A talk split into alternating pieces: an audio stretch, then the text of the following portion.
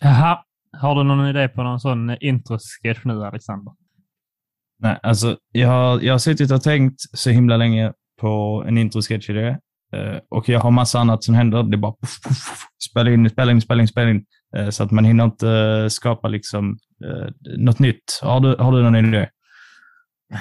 Nej, jag har också tänkt länge och det är som du säger, det är så mycket nu och man ska komma på mycket annat nytt sånt så det här det är skitsvårt. Ska vi inte typ bara typ så göra en cover på någon annan sketch istället? Alltså någon hip-hip-sketch. Eller något som vi kan ha i början. Så gör Ska vi vi- våra egna stryk på det. Ska vi göra det? För att vi, kan, vi kan inte göra fansen besvikna. De, de, vill, ju, de vill ju ha en sketch. Så att, och, vi, och vi har ingen sketch och vi måste på en sketch. Ska vi bara ta, ska vi bara ta en sketch? Så vi, vi, bara, tar, vi bara tar en hip-hip-sketch. Ska vi göra det? Eh, vi, ska, vi, ska vi bara ta den där jävla störiga brandmannen? Du, du ser ut som en brandman. Kan inte du, kan inte du säga oh, rädda alarmavslick eller något? Och sen, och sen, rullar introt. Kan jag alltså? Ja. Uh, Brandman deltid.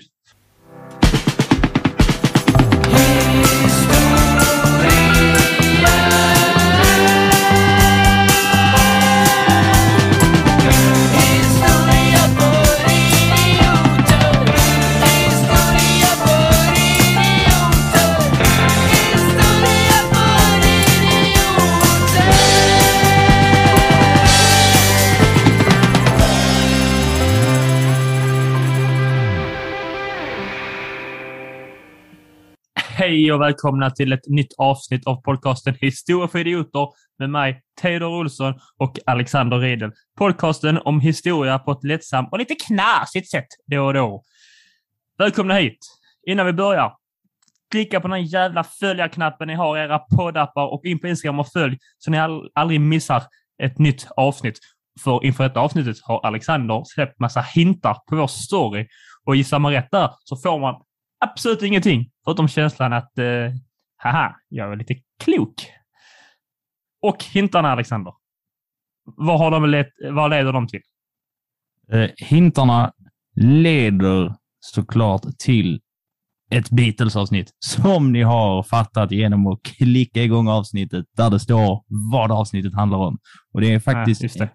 ett, ett tvådelat avsnitt för att det här kommer att ta så fruktansvärt lång tid bara första avsnittet. Så att vi har delat upp det i två stycken avsnitt.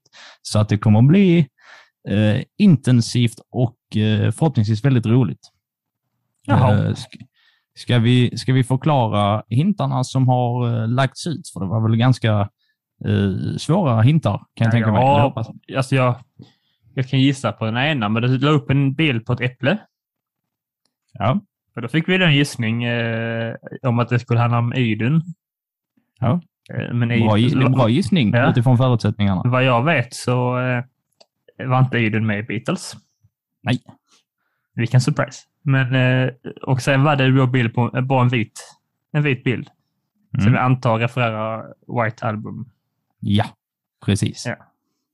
Och det, är väl, det var de du hann med. För du, du är ju Eh, och undervisar just nu på en skola. Sen när, när, ni hör, eh, när ni hör detta så har det ju kommit fler ut efter att vi har spelat in.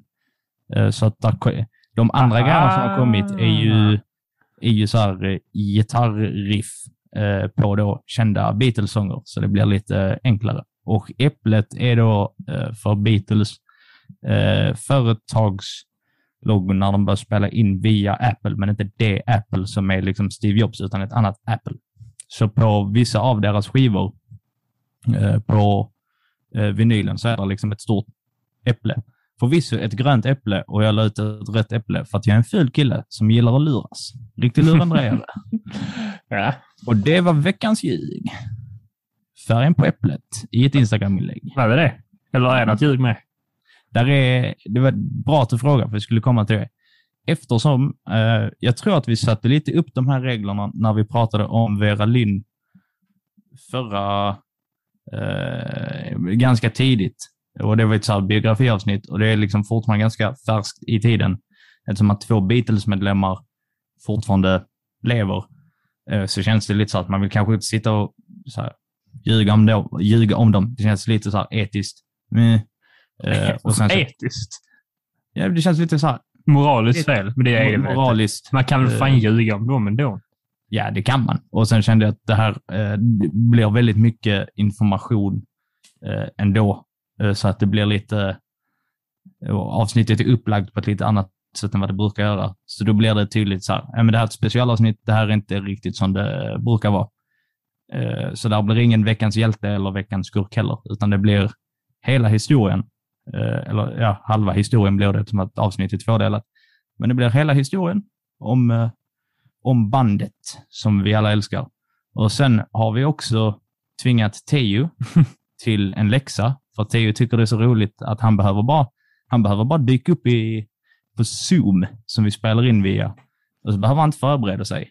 Eh, Men den här gången har han fått lyssna igenom de skivorna som vi ska eh, prata Ja. om. Så att när vi kommer till själva skivsläppen så kommer vi också prata om lite vad vi tycker om skivorna, lite så här, tagit ut lite favoritlåtar eh, och lite eh, låtar som inte var så mycket favoriter. Som kanske till och med var en rejäl, eh, ett rejält snedsteg eller liknande.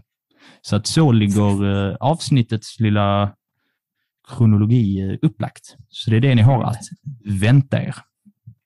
Det här, vad börjar vi med då? Är det lite så hur de träffas kanske? Hur de, eh, Jag tänkte att jag först, innan vi går in på det, skulle fråga vad din relation till Beatles är, om vi då räknar med innan jag tvingade dig att lyssna på sex stycken album. är nästintill... Alltså, så, all, man vet vad Beatles är. Man, eh, alltså, förhoppningsvis vet alla vem, vem de är och vad de är. Om man hör en Beatles-låt så hör man det är Beatles. Liksom.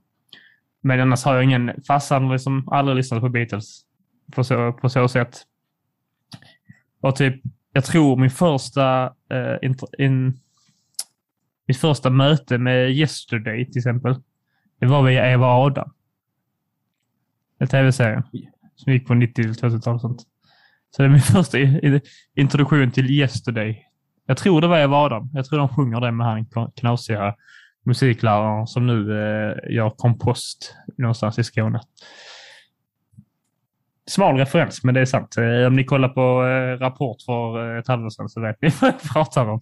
Annars så har jag inte, nej, inte så jättemycket relation till Beatles. Jag vet att du har ju en ganska stor relation till Beatles. Jag, jag har en ganska stor eh, Och då menar vi skalbaggen, för du är sån tönt som har sånt insektshotell i trädgården. Ska vi inte snacka skit om insekter? Ska vi? För de bor i den. Uh, nej, men jag har en, eh, en ganska så uh, nära relation uh, till bandet som så. Eller de ligger mig väldigt nära rättare sagt. Så att jag har några andra kopplingar. Och de har väl alltid, alltid funnits med rent musikaliskt, eller väldigt länge. Och sen så har det gått i perioder så att så här, ibland tycker jag att de är värda, alltså så här, världsbäst, och ibland så går det flera månader där jag inte vill lyssna på dem. Eh, som det. Men de, de finns liksom alltid där och har på något sätt alltid varit där och kommer nog allt, fortsätta att eh, ha den platsen. Men mer om det kommer faktiskt lite, lite senare. Om min eh, introduktion till eh, bandet. Lite småkul. Och nu vill ni säkert introduceras, introduceras till bandet. Och då ska Theo svara på vilka medlemmar var med i Ah, Beatles tid. nej, helvete. Kommer att säga fel på någon, men det är John Lennon, Det är John Lennon Paul McCartney, och Paul McCartney eh, Ringo Starr och Ringo Starr. och sen är det en till jag inte kan komma på bara för det. Dålig läxa gjort ändå. Det är riktigt illa va? Ja. Men det är därför Det eh, jag är ju här för eh, det är fler som inte vet, så det inte behöver känna sig dumma. Va? Och så är ni också här för jag, så jag inte behöver känna mig dum. George Harrison. George Harrison. Oj, Och de- det bara trillar ner som ett eh, moget päron. Och eh, under enbart tio år så blir de eh, världens bästa band. För jag tror rent spontant att om du frågar, alltså så här, musik är ju väldigt så här, det är upp till betraktaren och lyssnaren och det finns väldigt många alltså stilar och genrer och liksom så här, folk som är i de genrerna och gör det väldigt olika. Men på något sätt så har ju typ världen ganska unisont kommit överens om att svaret på vem som är världens bästa band är liksom dem. Där är liksom så här svaret. Sen kanske du tycker det här bandet är bättre, för de säger mig någonting. Men det är fortfarande de som är liksom the shit. kan du hålla med mig om den här åsikten? Eller den här tanken lite? De är, Alltså ju- att det, de att det är liksom vanligt att... Bandet. är ju- Man tänker på ett band. De är liksom the band. Liksom. De är bandet. Om man, eh, men sen är det, behöver man inte tycka att de är bäst. Liksom. Man behöver inte föredra deras musik. Men de har ju ändå kanske... Om man kunde tävla i vem som lyckas bäst kanske. På kortast tid. Och eh, liksom fått störst publik. Eh, Alltså, då får man också tänka på en tid där det inte fanns streaming. Liksom. Det var inte bara så att lägga upp en låt på Spotify. Sen plötsligt hade man, eller på Soundcloud, så råkade man få 44 miljoner lyssnare. Liksom. Det så att... Ja, Som vi med vår podd. Vi råkade lägga ut och sen fick vi 44 miljoner lyssnare. just det. Tänker på alla de 34 som inte är så här svenskar. Ja, vi har... var- Det, det var du sa det, för att jag har kollat upp på våra... Är ibland kul att kolla lyssnarstatistik och så kan man se eh, var folk lyssnar. Och varje avsnitt, tror jag, så är det någon som lyssnar från... Eller det är typ så 11 stycken från USA som jag antar är svenskar som bor där. Eh, annars vet jag inte vad ni gör här. Eh, men alltid, är alltid ett gäng från Richardson. Alltså samma ställe varje gång. Ja. som Det- Richardson, Texas. Och då bara, om du som eh, lyssnar nu, eh, om du är här och lyssnar och är från Richardson, Texas, snälla skriv till oss eh, på Instagram och bara berätta alltså varför, var- varför du lyssnar och du hittar oss. För det är, det måste ju vara en person som lyssnar på alla avsnitt, för det kommer ihop typ hela tiden. Alltid någon i Richardson, Texas. liksom. Så det är rätt kul. Och sen har vi någon i Mexiko också, vilket jag inte riktigt. What the fuck? Men ja. Det är lite... Det är väl Lite power speciellt. of internet. Ja, eh, det är väldigt spännande. Nu tänker jag att vi ska förflytta oss, som vi så ofta gör i den här podden, bakåt i tiden. Till Storbritannien i mitten på 50-talet. Närmare bestämt, vilken är Beatles-staden, Theo? Liverpool. Liverpool. Och där växer John Lennon upp. Och det är han som egentligen är eh, huvudpersonen i den här lilla eh, sagan och historien. Eller rätt sagt, kanske katalysatorn för det hela. Det börjar liksom med honom. Och i hans uppväxt, eh, han har en väldigt eh, speciell uppväxt för att han eh, vid tio, tre års ålder så blir han bortlämnad eh, av sina föräldrar. Eller rätt sagt, eh, engelska SUS kommer liksom och eh, förflyttar honom. Eh, så att han får bo hos sin muster, muster Mimmi, som är ganska, har blivit ganska känd. Eh, tack vare att hon då var hans vårdnadshavare. Så att han växer då upp tillsammans med tant Mimmi och eh, eh, farbror, eh, farbror George, som han heter. Och eh, farbror George dör väldigt eh, tidigt i eh, John Lennons liv. Och det är ju traumatiskt. Alltså, eh, det kan man ju tänka sig för ett eh, barn att förlora så, sin förälder eller eh, vårdnadshavare. Så att han blir då ensam med tant Mimmi.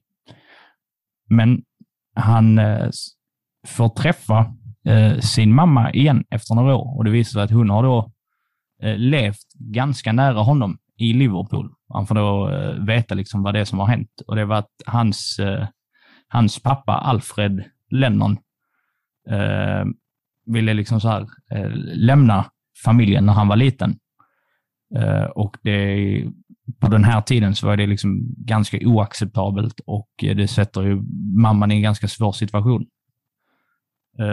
Och enligt, my, så här, enligt någon myt, så eh, då när sjömannen Alfred Lennon liksom så här, skulle ge sig av till Australien, eller om de var i Australien, liksom så, här, så ska han då ha tvingat typ treåriga John Lennon att välja ett val om han vill följa med och liksom så här, leva med pappa, eller om han vill liksom så här, bo med sin mamma Julia. Och eh, då, ska, då ska John ha valt liksom så här, eh, pappan två gånger. Och sen så då när mamman gick iväg eh, och liksom så här, eh, börjat gråta så sprang han ju efter sin mamma. Och att det skulle ha varit på det viset. Eh, men något ögonvittne har sen liksom så här, eh, sagt i efterhand att det var inte så det gick till. Ehm, det, ha- det hade varit lite väl. De satte över- honom liksom på som ser, alltså i mitten av vardagsrummet. Gick till varsitt håll och så bara Kom till mig, kom till mig! Och så fick han välja sig, jag tänker. Som en, Ja, men, de gör med hundar typ. Se vem Ja, hunden men eh, typ, typ. Så att, eh, pappan bara, på min båt finns där eh, sjörövare och rom. Haha, din morsa har inget av det. så att eh, eh, eh, moster Mimmi då liksom så här gör en orosanmälan eh, anmälan till liksom så här staten om att eh, pojken kommer inte kunna liksom så här, han kommer inte kunna växa upp och ha det liksom bra om han bor hos någon av föräldrarna. Så att han blir då omplacerad eh, till att bo där. Och hon är en ganska, ganska sträng och eh, liksom så här strikt eh, tanta. Eh, tante, hon var ju liksom mammaålder i den, eh, på den tiden. V- vad är en mammaålder? Alex? Ja, mellan 30 när du... Nej, men alltså, Ja, vad vad är en mammaålder? det var inte så att hon var nu. en tant då. Så Nej, du är ju nej. mamma från det att du blir mamma första gången. Men Ja, hon På liksom så vilken här, ålder är, brukar man bli det? ung, runt 30-snåret. Ja, så man vet, när man är typ så här 22 så kan man inte bli mamma. Du, det accept, kan du accepterar alltså inte unga mammor? Nej. Jo, det gör jag. Väldigt mycket. Det är väl konstigt också på andra hållet. Alltså, jag gillar dem väldigt mycket. De får göra vad de vill, men du, du förstår och lyssnarna förstår också precis vad jag menar. Att hon var inte, bara för att man säger liksom här, hon, var, tant, hon var ju var hon ung. inte en liksom Nej. gammal tanta på... Men anti Eh. brukar väl ändå översättas som Ja. tant, eh, för de kallar... Alltså man de kan ju kalla alltså, anti en, alltså, en mammas väninna. Liksom, typ. Ja. Eh, men då efter några år, när han har kommit in i typ tonåren, eh, så får eh, John träffa mamma Julia igen. Och eh, hon är lite mer, inte strikt, jag skulle säga lössläppt, men det är något helt annat. Men hon är, liksom så här, hon är lite mer med i tiden och tycker om musik och spelar instrument. Så att John besöker henne väldigt ofta. Så han bor fortfarande hemma hos Mimmi, men besöker liksom sin mamma typ på en daglig basis. Eh, och hon köper skivor med så här Elvis och Chuck Berry och eh, så här Buddy Holly, de som är de stora liksom, och första rock'n'roll-artisterna. Och det som eh, då blir John Lennons absolut största idoler och som får honom att vilja hålla på med musik. Och till en början så är väl den relationen mellan hans mamma och moster lite så här småspänd eftersom, efter vad som har hänt. Och eh, det är väl lite så här jobbigt för eh, John själv att liksom så här försöka pussla ihop eh, det här traumat ändå och liksom så här försöka gå vidare. Alltså samtidigt som man är glad så känns det säkert väldigt, väldigt jobbigt på många sätt. Och ännu jobbigare blir det 1958. För vet du vad som händer då, Teo? Nej. Då blir eh, Julia påkörd på väg hem från att ha varit hemma hos eh, tant Mimmi och eh, John Lennon. Oj. Så att hon eh, dör där mitt framför honom. Traumatiskt. Way. Jaha. Nice. Trevligt. Kul för Väl, tungt. väldigt, eh, väldigt tungt. Väldigt positiv och Men glad. han eh, hade i intro. alla fall Elvis. Ja, han hade i alla fall Elvis.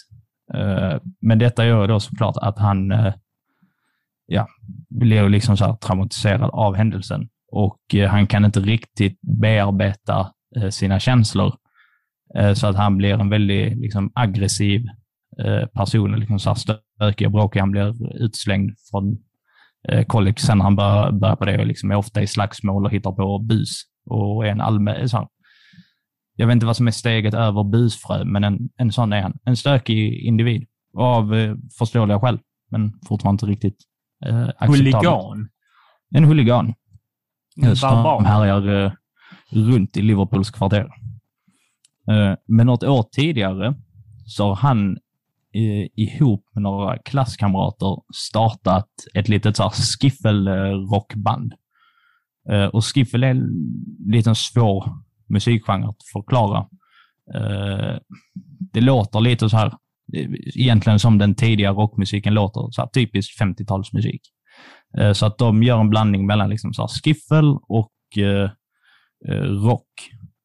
Eh, och 1957, på ett av deras liksom så här lokala gig, jag tror det är på deras andra liksom så här stora spelning, på någon festivalspelning vid eh, ska vi säga, St. Peters Church då, i Liverpool, eh, så spelar de. Och i publiken eh, så sitter en jämngammal eh, pojke som då är Paul McCartney och kollar på liksom så här, The Quarryman, som de heter.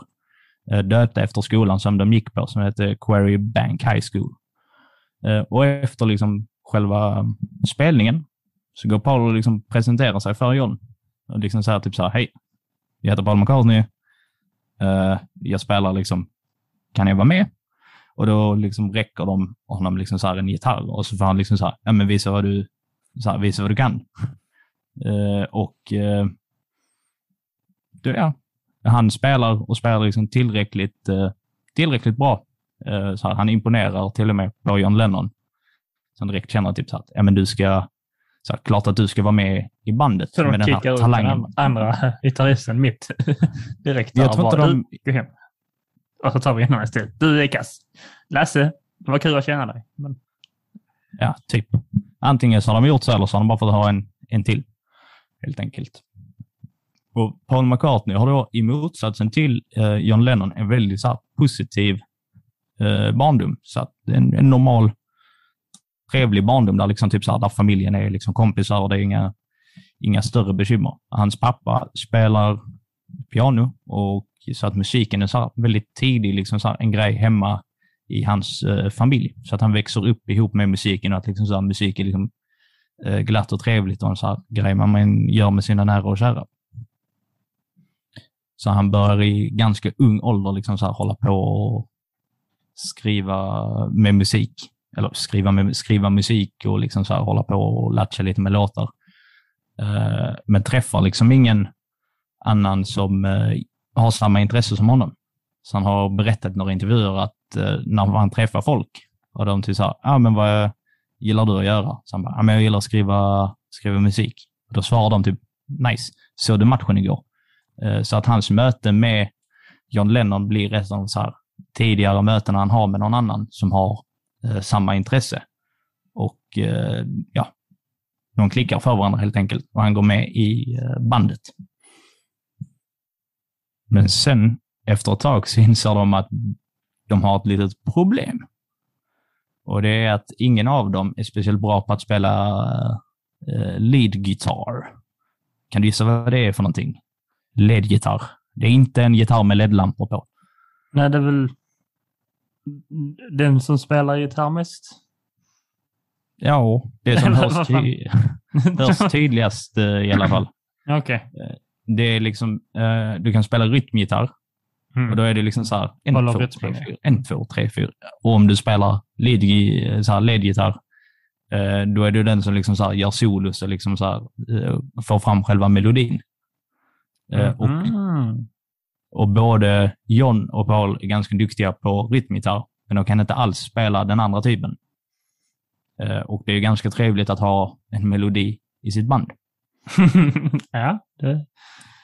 Och eh, när de då kommer fram till den här insikten eh, så visar det sig att Paul McCartney, han har en kompis som han är en skolkompis som förvisso är något år yngre, som han brukar, eh, så här, brukar åka skolbuss eh, ihop med. Eh, som då hoppar på hållplatsen precis efter honom och som visar sig ha ett stort intresse för gitarrer. Ett nästan obehagligt intresse eh, för gitarrer. Eh, så att den personen är egentligen den första Paul möter som också har något form av musikintresse. Eh, och den lille pojken är då George Harrison. Eh, så att Paul McCartney introducerar George Harrison för John Lennon. Och på en dubbeldäckarbuss mitt i natten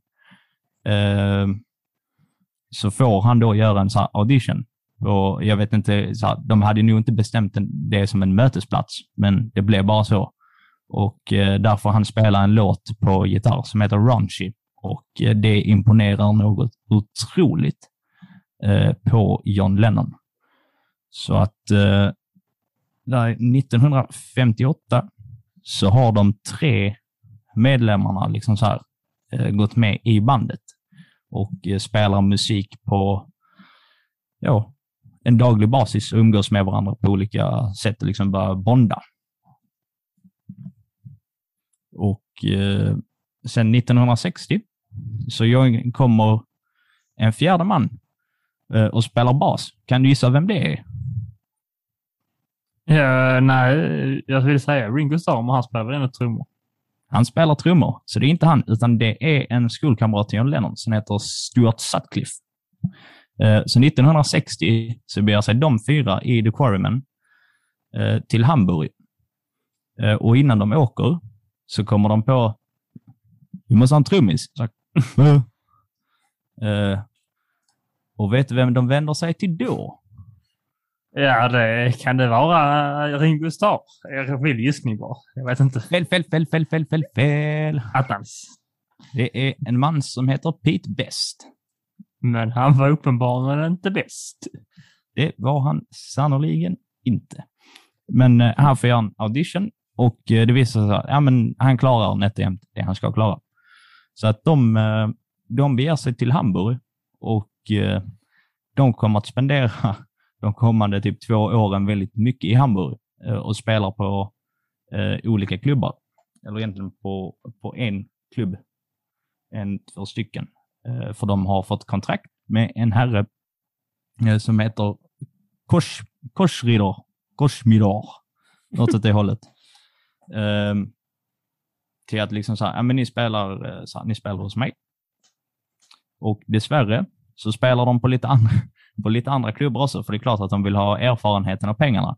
Och när då Korsmider får reda på att de har spelat på ett annat ställe än hans klubb eh, Kaiserkeller, då anmäler han George Harrison till eh, staten för att han var bara 17 år eh, och fick inte vistas där så länge, så att de skickade hem honom. Och sen så tror jag att Åh, han fan. hade eh, passat på att berätta att eh, The Quarrymen, eller de hade bytt namn, så de hette typ, eh, jag vet inte om de hade bytt än, men de byter sådana namn ganska frekvent. Eh, men han, han hade sagt att de här Hur fan Beatlarna, landar man på Beatles egentligen? Det är inget jättebra bandnamn. nej de hette, de gick från typ The Quarrymen till The Beatles rättstavat och sen så till The Silver, Silver Beatles och sen så till Beatles felstavat. I, i alla fall. Ja, ja, jag fattar ändå inte hur man landar i det. Men man Eh, kan, man kan typ heta Dog Poop on Fire. Det är typ så. Typiskt punk, punk-pop-namn. Det är ju skitbra. Till exempel. Jag Eh. hittade, jag hittade, stötte på ett band som heter People Are Ugly. Bra namn. Ja, jag hade hellre hetat Beatles mitt band än People Are Ugly. Men eh, eh, vad var det du sa där? Du sa någonting intressant om, eh, om eld. För det, var, det var kul att du kom in på det. För att George Harrison är inte den enda som kommer att bli hemskickad från Tyskland. Utan eh, Paul McCartney och eh, Pete Best sätter eld på en kondom eh, på, det, på det, det här hotellet som de bor på. Eh, och blir liksom så här påkomna och blir dö, så här, Och det misstänkta var, för det var där de fick bandnamnet Fire Condom. Yes. Det är också ett bra Eh. bandnamn. Så att eh, de blir då hemskickade. Under de här vistelserna, de kommer att vara så här, de vistas i Hamburg vid tre olika tillfällen.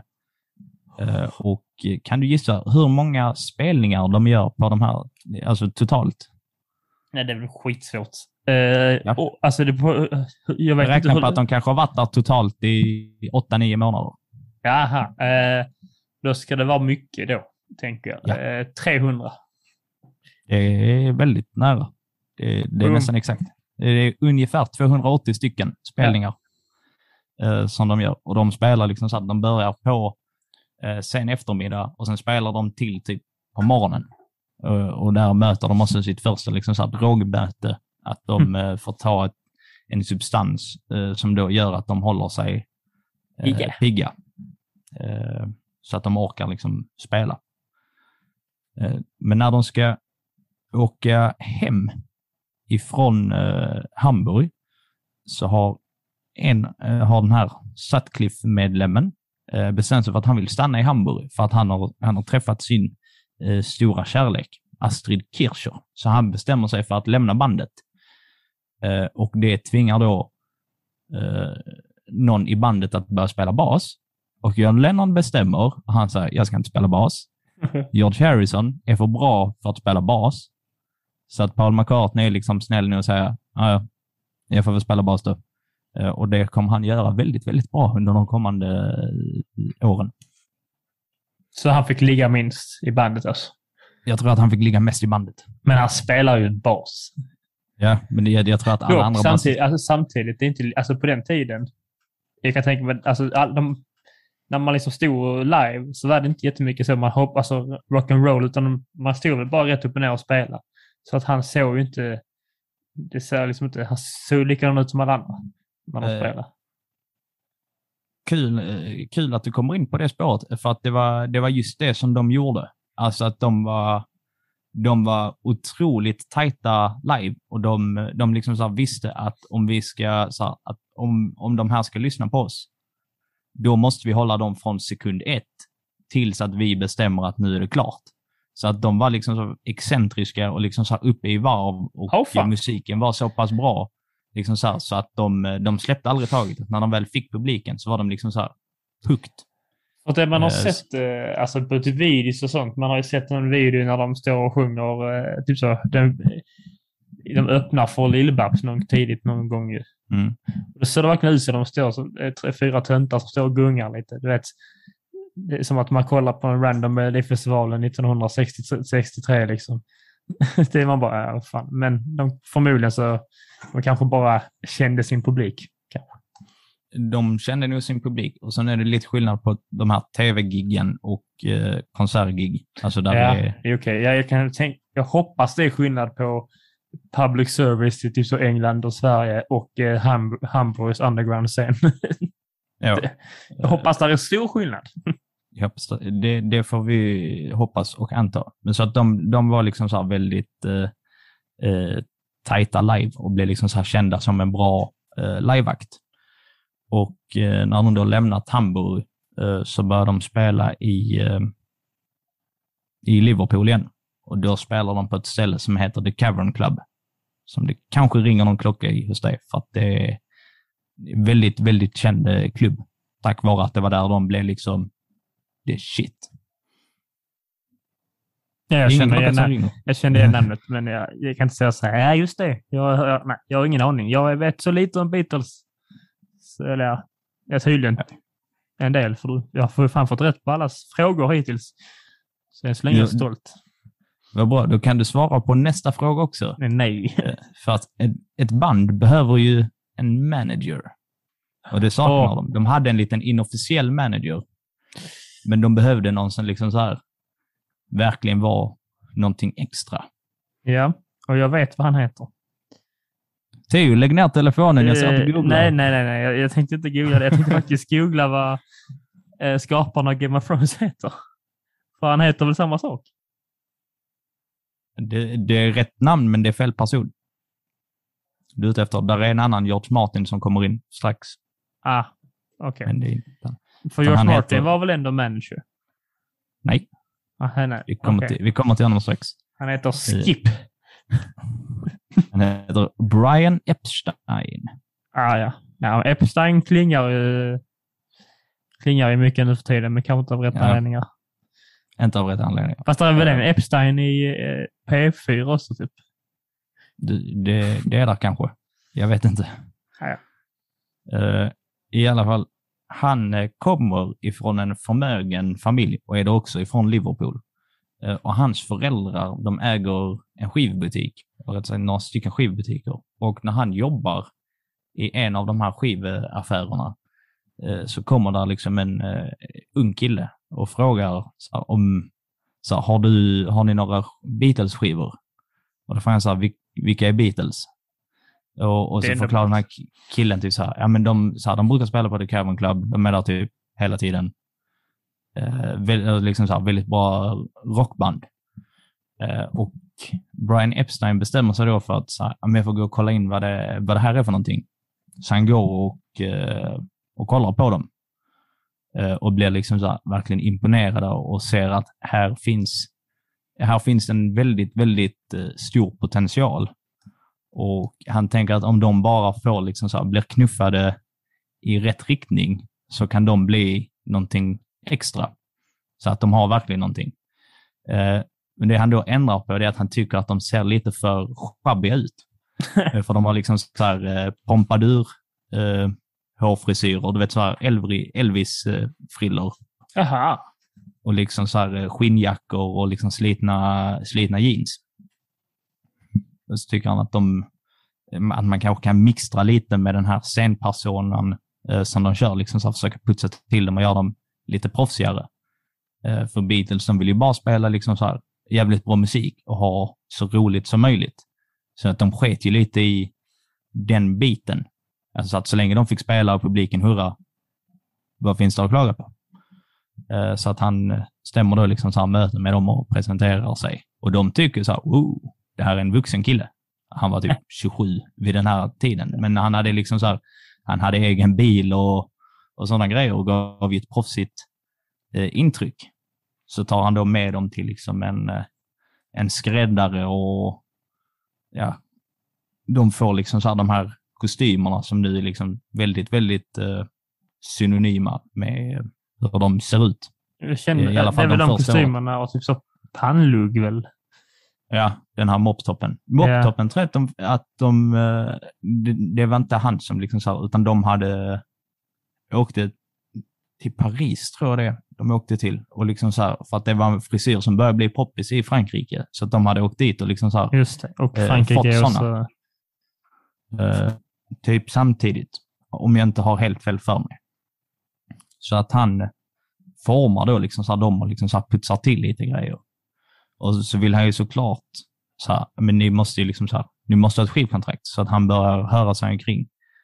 Eh, och Beatles hade redan haft en liten så här skivinspelning, att de varit liksom eh, studioband eh, på en skiva åt en eh, man som är ganska okänd och inte fick göra så mycket.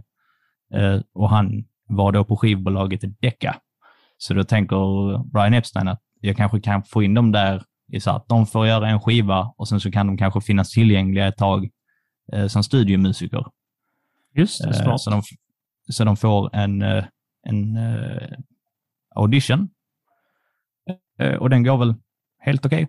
Kunde gått sämre, kunde gått bättre. Men eh, producenterna där på Decca säger Tyvärr Mr Epstein, gitarrmusiken är på väg att dö. Vi är inte intresserade. och tji fick de. Aldrig har någon haft så fel. Ja, alltså den människan måste ju haft total ångest i resten av sitt Men liv. har ju mer, alltså, om man hade sagt det idag så hade man haft mer rätt. Mm.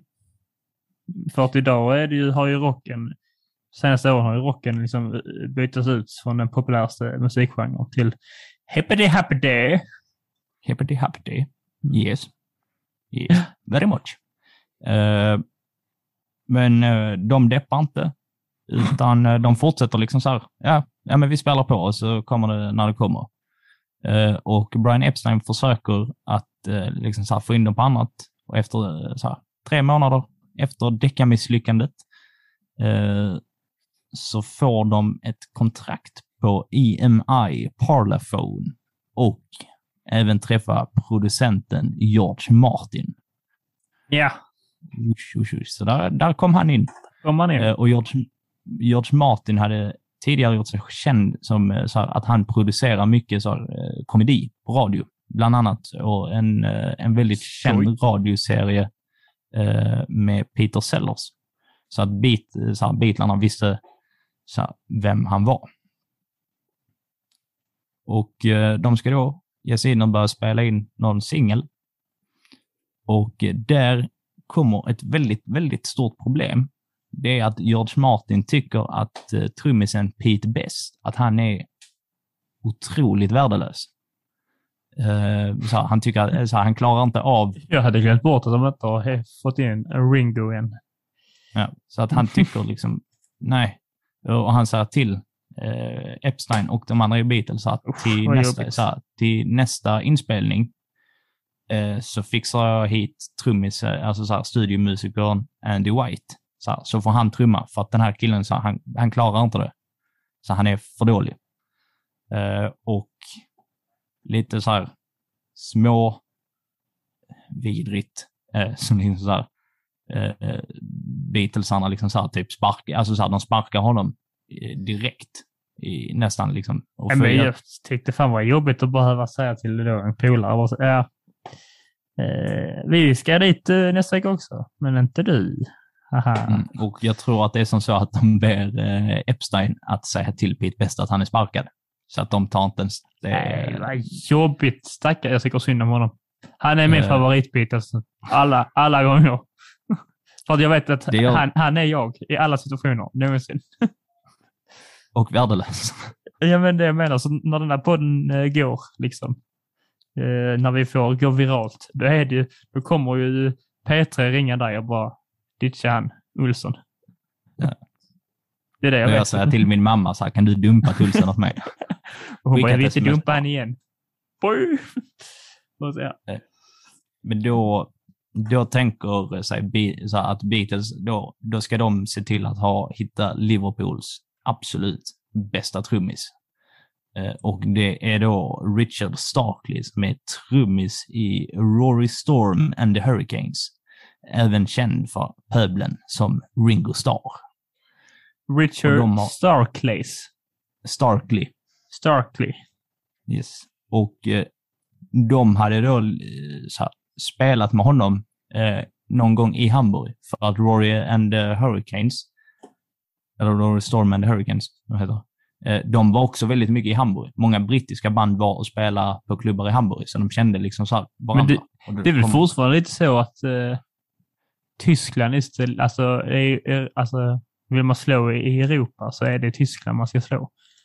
Man Mm. pratar, det är typ många svenska band som vi här i Sverige kanske inte är så himla, så, ja, typ The Hives. Mm, tror Mando också. Diao är så stora Mando som Diao, satan ja precis. Sånt, eh, det är i Tyskland det, det händer, Yes. så att säga. Das ist wer it happens. Als man sagt. Jawohl. Jawohl. Und ein Knackwurst. Volkswagen. Eh, och de hade då spelat ihop innan. Eh, och då hade liksom så här, eh, Paul och John och George liksom så tittat på varandra och varit så här, helvete, så här, jävlar vad, liksom så här, han här är snuskigt bra. Eh, och eh, ja, de, de säger liksom till eh, George Martin så att vi vill ha, vi vill ha Ringo. Så att han ri- Ringa ringer Ringo. Upp, eh, ring, ringer Ringo, som svarar på sin ring. Eh, eh, och liksom så här, kan du, komma, kan du komma hit i helgen och spela liksom så här? Eh, och han tackar först nej, för att han har spelning med sitt eget band. Men sen så ångrar han sig, så att han kommer ändå. Wow. Eh, och, Plot eh, twist. när han kommer, då är liksom så här hela Beatles-ensemblen, liksom så här, då är alla sex tillsammans. Och det känns som att nu är det dags för magi. Du räknas, det- du räknas in managern Epstein och eh, Martin Yes. i, i, i Eh. alla sex. De, de har... okej. De, de har så pass stora eh, roller ändå. Det är ändå Epstein som lite formar dem och George Martin är väldigt, väldigt närvarande i, eh, i musiken. Alltså att knuffa dem i rätt riktning, vad som passar dem och låter dem liksom Ja, han producerar musiken och Ja, dag, i dagens samhälle så är ju producenterna väldigt närvarande i musiken. Det är ju Mm. liksom, många, många artister är ju bara producenter. Typ. Avicii, är ju, Avicii var ju producent och alla DJs är ju producenter egentligen. Ja. Och DJ Khaled! Inte, Yes. för, inte, inte för att jämföra George Martin och DJ Khaled på något annat vis. Eh, så då, i början på 1962 så ska de spela in tre stycken singlar. Love Me Do, Please Please Me och She Loves, nej, PS I Love You heter den. Det Och heter- de gör liksom så här, eh, succé. Det är lite roligt så här, att när de, den första singeln de spelar in är Love Me Do. Och det var den som, eh, så här, den har ett väldigt, eh, har du hört på den? Ja. ja, den har ju ett väldigt så här, speciellt eh, trumbit. Alltså så här, det låter nästan som man så här, galopperar typ.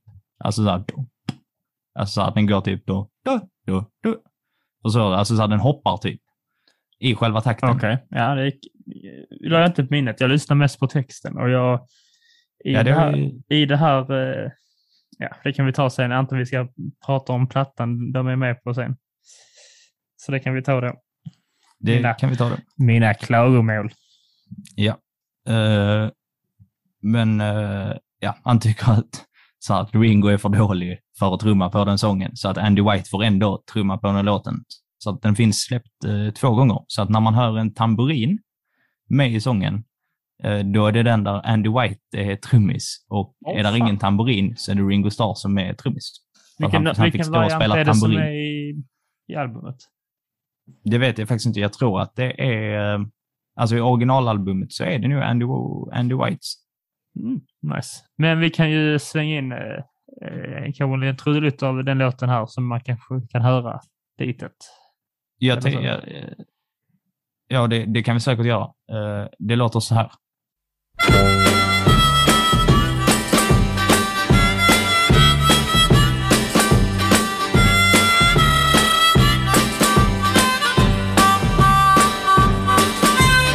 Love, love me do.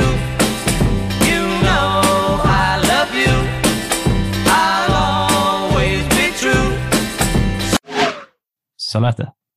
Nu fattar ni precis vad vi menar.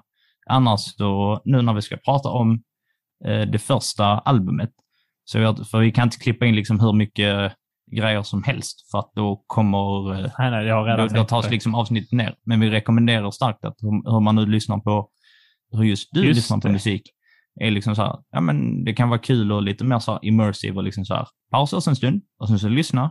Ja, hur funkar det? För att man får ju typ bara 30 sekunder av en låt. Men om man har 30 sekunder av en låt, alltså flera låtar av samma band. Mm. Har man Jag då, vet heller inte hur det funkar. Har man Jag då att det är dumt att eh, chansa. stört upphovsrätten? Liksom? Ja. I don't know. I don't know. Nej, skitsamma.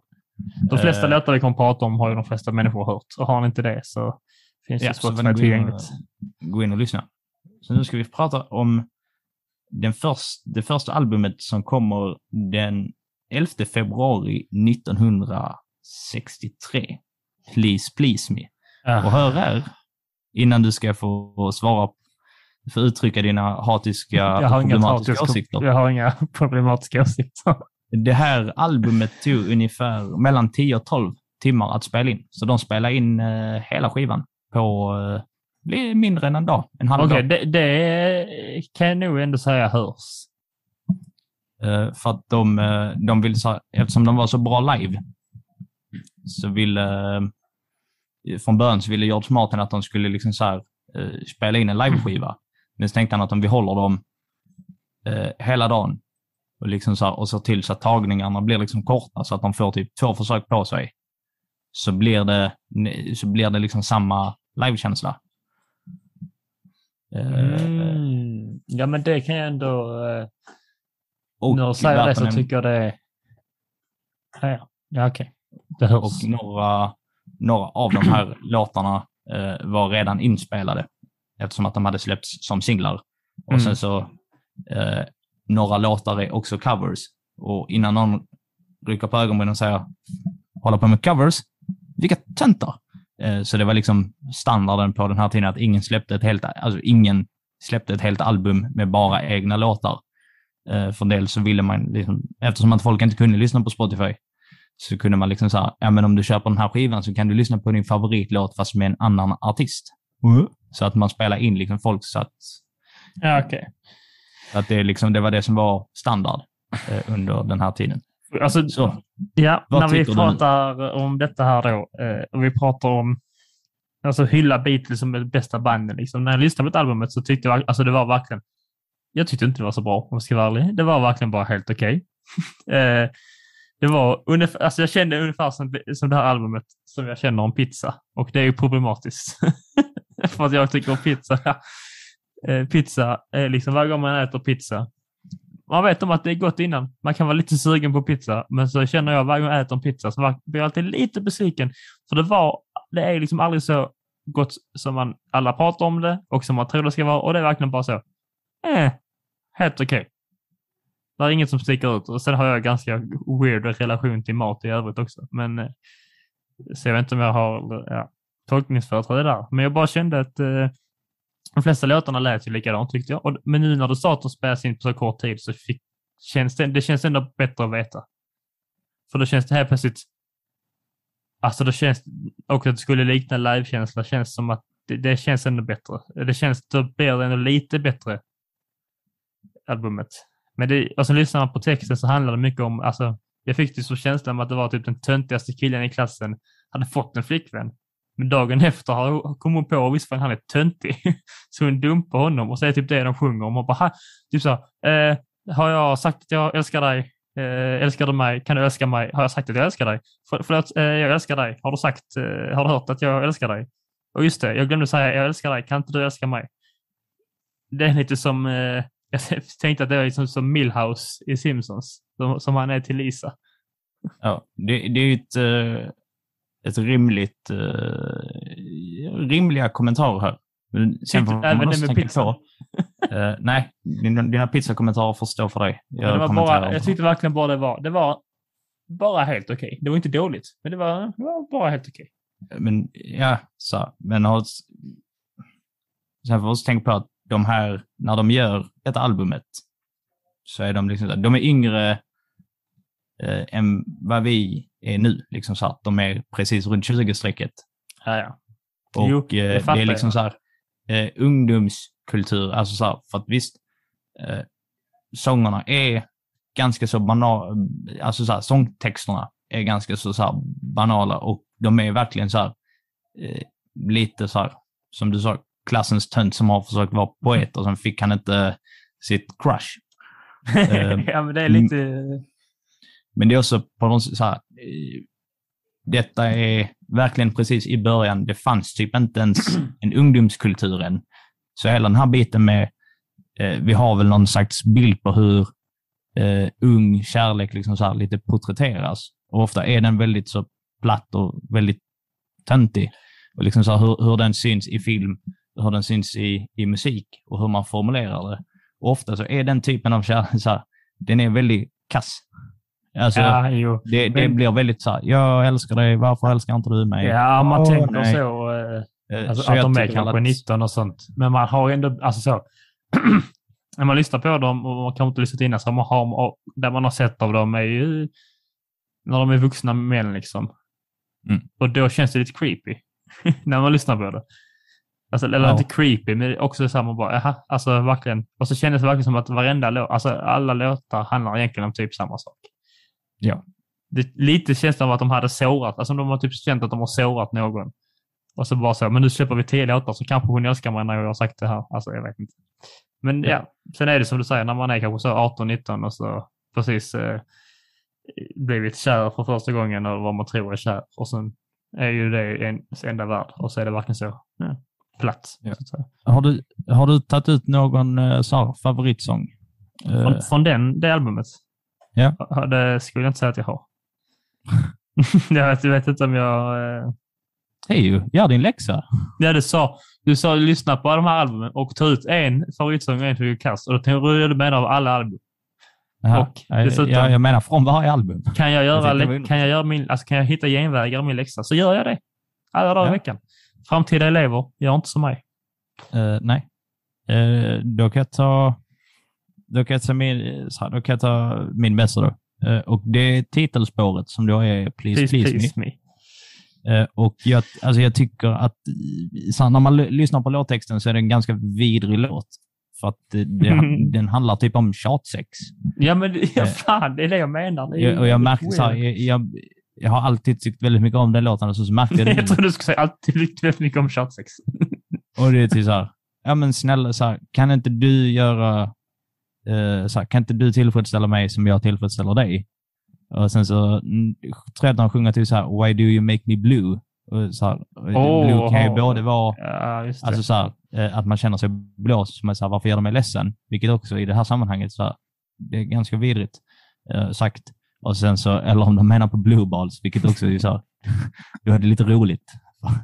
Eh, men eh, under den här tiden som de själva har sagt att de tänkte inte så mycket på texterna, utan så länge det liksom funkar till melodin och de behövde själva eh, liksom så här, göra texten lätt att komma ihåg för sig själva så att de skulle kunna komma ihåg vad de sjunger liksom, på scen.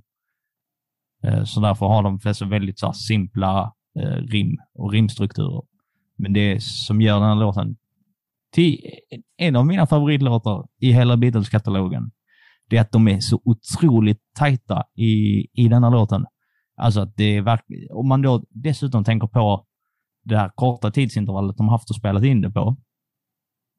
Och så är det liksom så här, när man sätter sig ner och bara lyssnar på instrumenten och hur allting bara klaffar precis vid rätt, liksom så här, det är munspelet och sen så du, du, du, du, du, eh, och sen så kommer ett lite så här riff och sen så Ringos trummor som, liksom så här, som lyfter hela låten. Där kom, min favoritbit i hela låten, det är liksom så här att när munspelet kommer in typ tredje gången och så avslutas det tidigare och sen så kommer liksom så här av eh, Ringo som är så perfekt tajmat och så kom, alltså, man tror att låten typ ska ta slut, men så, så bara kommer den igen och är liksom så här, woof, alltså det blir ännu mer. Och nej, det är bara sån rock'n'roll. Ja, ja, fan, det kan jag ändå förstå. Jag hittar upp texten här. Till, till exempel på en text där det är You don't need me to show the way love. Why do I always have to say love? Ja, det är ganska bra text ändå, egentligen. Men sen är det lite där... eh, I don't wanna sound complaining, but you know there's always rain in my heart. Please, please me. Yes. Incels. I do Ja. all the pleasing with you. It's a hard to reason with you. Oh yeah. Yes. Och, eh, Why do you make me blue? ja. och den sämsta låten tycker jag den här A Taste of Honey, för att jag tycker att den är väldigt, väldigt tråkig. Eh, Ja. och det är långsam och det jag tycker den sabbar tempot. Eh, jag tycker att vi går vidare för att vi har mycket kvar att arbeta med. Eh, det här albumet, trots Theos hat, blir en dundersuccé. Och en singel som släpps i strax efter, här var de, här var de lite fula eh, och hade det som affärsstrategi att de släpper ett, ett album och sen så har de tagit liksom så någon av hitlåtarna, eh, men de har inte med hitten på albumet. Eh, så att de släpper det som singel så att albumet liksom så här, så att de måste gå och handla singeln också för att få liksom uh, allt det najsiga. Hmm. Eh, så att de släpper i augusti så släpper de singeln She Loves You Yeah, yeah, yeah. som eh, när John och Paul spelade upp det för Paul McCartneys pappa eh, så klagade han på att den var för amerikansk. Så att han tyckte att låten skulle gå She loves you, yes, yes, yes. Vilket gör det. jag fattar. Jag hade nog gjort den bättre. Men det är en otrolig sång. Den har... Den alltså, är bra. Den är, Den, den är, är, också där, så himla liksom tight. Och den ligger på eh, list, alltså så uppe i listtoppen eh, från då augusti 63 till oktober 1978. Ligger den där uppe i, eh, i England. Och vilken skiva? Är den på den här skivan? Nej, den är inte med. Det sa jag. Det var det. De, de släppte den på singel. Alltså så här, några lite Ja, efter. just det. Precis. Eh, och de får då börja turnera och i oktober eh, 63 kommer de då till Sverige eh, där de får träffa Lill-Babs och eh, ta, frågar om de får en autograf av Lill-Babs. Hon måste vara en av de få i världen som faktiskt har skrivit en autograf till... Till Beatles. Ja, som, Lill-Babs eh, var alltså eh, en av de största skatterna vi hade ändå. Måste man ändå. Ja. Jävla eh, Men de blir... De blir liksom... Eh, alltså Beatlemanian börjar från början. Liksom begreppet Beatlemania kommer redan i samband med första albumet. Och de deras liksom, konserter och spelningar säljer slut. Och eh, det blir liksom så pass allvarligt när de spelar så att polisen får använda liksom typ så vattenslangar eh, och sånt för att liksom så kunna kontrollera folkmassor som står i biljettköer och liknande. Eh, så att de då ja, försöker hålla igång. Men det går inte. Liksom så här, redan här börjar det, börjar det spåra. Så att i november, fortfarande 1963, så finns det bara en vettig sak att göra. Och det är att släppa ett till Beatles-album. eh, som då heter With the Beatles. Mm. Eller om man i USA och Kanada så heter den typ så här Introducing the Beatles, för det är det första Beatles-albumet som släpps över staterna. Aha. Ehm, Så att det, det kanske vi ska säga att vi pratar om de här engelska släppen, för att det skiljer sig väldigt mellan de engelska och amerikanska. För att vissa låtar är med på vissa skivor, men inte på andra, så att de byter lite plats. Och vissa singlar är med på albumen, men inte i de engelska. Och de engelska är liksom Det- det som är typ Här standard. har jag en eh, favoritlåt till ett album faktiskt. Ja, vad, vad bra. Vilken är din favoritlåt? Det är Please Mr Postman. Oj, Det tycker det är en jag, svängig låt. det Eh, tycker jag var en som, svängig låt. som om jag inte har helt fel för mig så är det en coverlåt. Attans. Men som sagt, jag känner att de gjorde ändå sin egen grej av det. Det här är faktiskt ett album eh, som jag, jag tycker inte jättemycket om det. För att jag Nej, tycker det att gör det, inte jag heller, ska jag väl säga. alltså det känns eh, som att det är, de är liksom på samma nivå fortfarande som på första albumet. Men här samma har de inte samma eh, liksom råa energi eh, med sig, utan detta är mer liksom så här studiobearbetat på ett sätt. Så att Ja. de har fått in studiojobbet mer och det är liksom mer välproducerat eh, och typ låter bättre i den bemärkelsen. Men jag tycker nog att eh, Men jag ska fortsätta på min, eh, alltså jag tycker att de var lite, eh, alltså här blir blir de lite mer creepy. Vi ska fortsätta på det här lilla så, eh, snälla älska mig-temat liksom. Här är lite mer typ snälla älska mig, typ. Alltså låtar som, eh, fan, eh, You won't belong till you love me tror jag de sjunger på, i den. Ja. You won't belong. ja, Ja, och det är lite så bara, det tar inte lång tid innan du kommer att älska mig. Att det är lite så, nu, ska, nu jävlar ska jag se till att du älskar säger de mig. inte tillhör också? It won't belong until you belong to me eller något sånt. Gör det väl? Säkerligen. won't belong now, yeah. Jo, nej men jag, ja, det är faktiskt rimligt. Alltså att många av de här texterna i Ja, början, alltså så här, är lite så här obehagliga. Men jag tror också att det är lite tids, alltså så här, tidsandan är lite, ur, ett, ur det perspektivet, så är det lite grann eh, omodernt. I alla Och fall en för oss, här också det som heter creepy. Little Child. Ja, Som också är lite jobbig va? Är det inte det? De i princip också handlar om att de älskar den, fast då sjunger de om ett Little Child. ja. Ska vi cancella Beatles nu? Nej, jag har lagt ner för mycket tid på det här avsnittet. Och våra lyssnare också. Det här kommer att bli långt. Vi kan inte cancella Beatles. Eh, De sjunger Little Child, Why won't you dance with me? I'm sad and lonely. Baby take a chance with me. ja. Jag tror dock inte riktigt att de menar att det är ett litet barn. Det Eh, fattar jag skulle väl också. Men fortfarande, Ja. okej. Och de är också typ barn. Men Ja. det låter ju inte bra. Eh, nej. Jag har, jag har, eh, på tal om att de också är väldigt unga, att när man kollar på det här albumomslaget, det, det är liksom så här, eh, alla deras ansikten och sen så är, ser man bara halva och så är resten liksom eh, mörklagt. Mm. Eh, där ser man på dem att det här är liksom barn. Kids, ja. Alltså så här, de, är- de är jättesmå. Eh, vilket är liksom så här väldigt... eh, Vi återkommer till varför det är spännande eh, alldeles strax. Men det leder så att tänka på att det här är liksom väldigt, väldigt unga människor.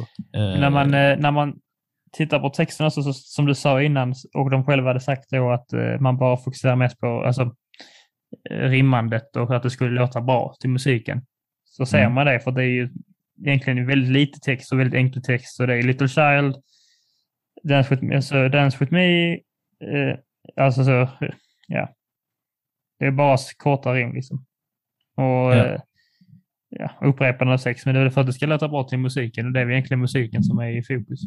Ja, det är liksom, eh, här, speciellt här i början så är det ju i, själva eh, det musikaliska som utmärker dem. Att de är väldigt, väldigt duktiga på att spela och jag tycker så här, det är någonting som de utvecklar hela tiden. Speciellt när man sitter och bara lyssnar på hur de spelar och hur de liksom samverkar med varandra så blir det eh, jättetydligt. Eh, min favorit eh, så här, från den här är All My Loving, vilket är det, det är en liksom sån där superklassisk Beatles-sång. Eh, eh, en av eh, ja, deras bättre, i alla fall från den här tiden. Som är väldigt liksom så här svängig och det som de, de gör bäst. Men det som jag skulle komma till innan vi eh, går vidare här till vad som händer härnäst i karriären, är att nu har de blivit lite så här eh, modeikoner också. Just för att de hade det här långa, långa frisyren, de här moptopsen. Och det var ju liksom så här tabu för killar att ha långt hår eh, på den här tiden. Och sen så hade de de här eh, kostymerna som var liksom så här skräddarsydda och eh, eh, Chelsea boots. Eh, och det är jag, tror det är tack vare dem som jag har min kärlek till just sådana Chelsea boots. Det är det jag har på mig genom hela hösten och långt in på våren. Väldigt trevliga skor. Eh, men de blir liksom så här modeikoner och de blir det som vi idag kallar liksom så här lite tonårsidoler. Alltså att det skrivs om dem i tidningen, liksom så här, kopiera deras stil och alla vill, alla vill se ut som dem. Och alla vill dessutom vara som dem. För att i intervjuer, och de är med väldigt mycket på intervjuer, liksom både i tidningar och i tv, eh, så har de en speciell jargong som världen inte riktigt har mött innan med varandra. Och det blir så till att de fyra är liksom en kompis, eh, kompisgrupp. De håller på och skojar med varandra eh, hela, hela tiden. Eh, så något liksom så här klipp där de sitter och röker och så ser man hur de, jag tror det är George som sitter ovanför John Lennon och så liksom så här knackar han cigaretten så att han får hela tiden ciggfimpar i huvudet. Och liksom så sitter de andra och de skiter i intervjun för det är roligare att skoja, så här, skoja med John. Så att de gör sådana bus hela tiden. Eh, Men det är liksom så här, det är bara små, bus. små, ja, men småstöriga hyss mot varandra. Ja.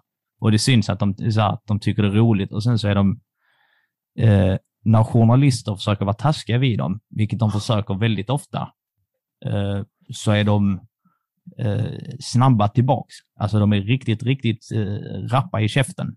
Och vilket är väldigt ovanligt så här, för en ungdom på den här tiden att Mm, sätta sig emot en äldre människa. Så att de väcker liksom så här, i de andra ungdomarna så wow. Okej, så att man behöver, så här, man behöver inte ta så här, onödig skit nej. från vuxna. Så att de skapar, eftersom detta de som är boomers, eller så här, från boomergenerationen, eh, 40-talisterna, är ju de första moderna ungdomarna. Och de blir lite så här ledda till, okej, men vad är ungdomskulturen då? Nu har vi liksom så här, vad, vad ska vi göra av den? Jo, då kollar vi på de fyra så ser vi hur, hur beter de sig?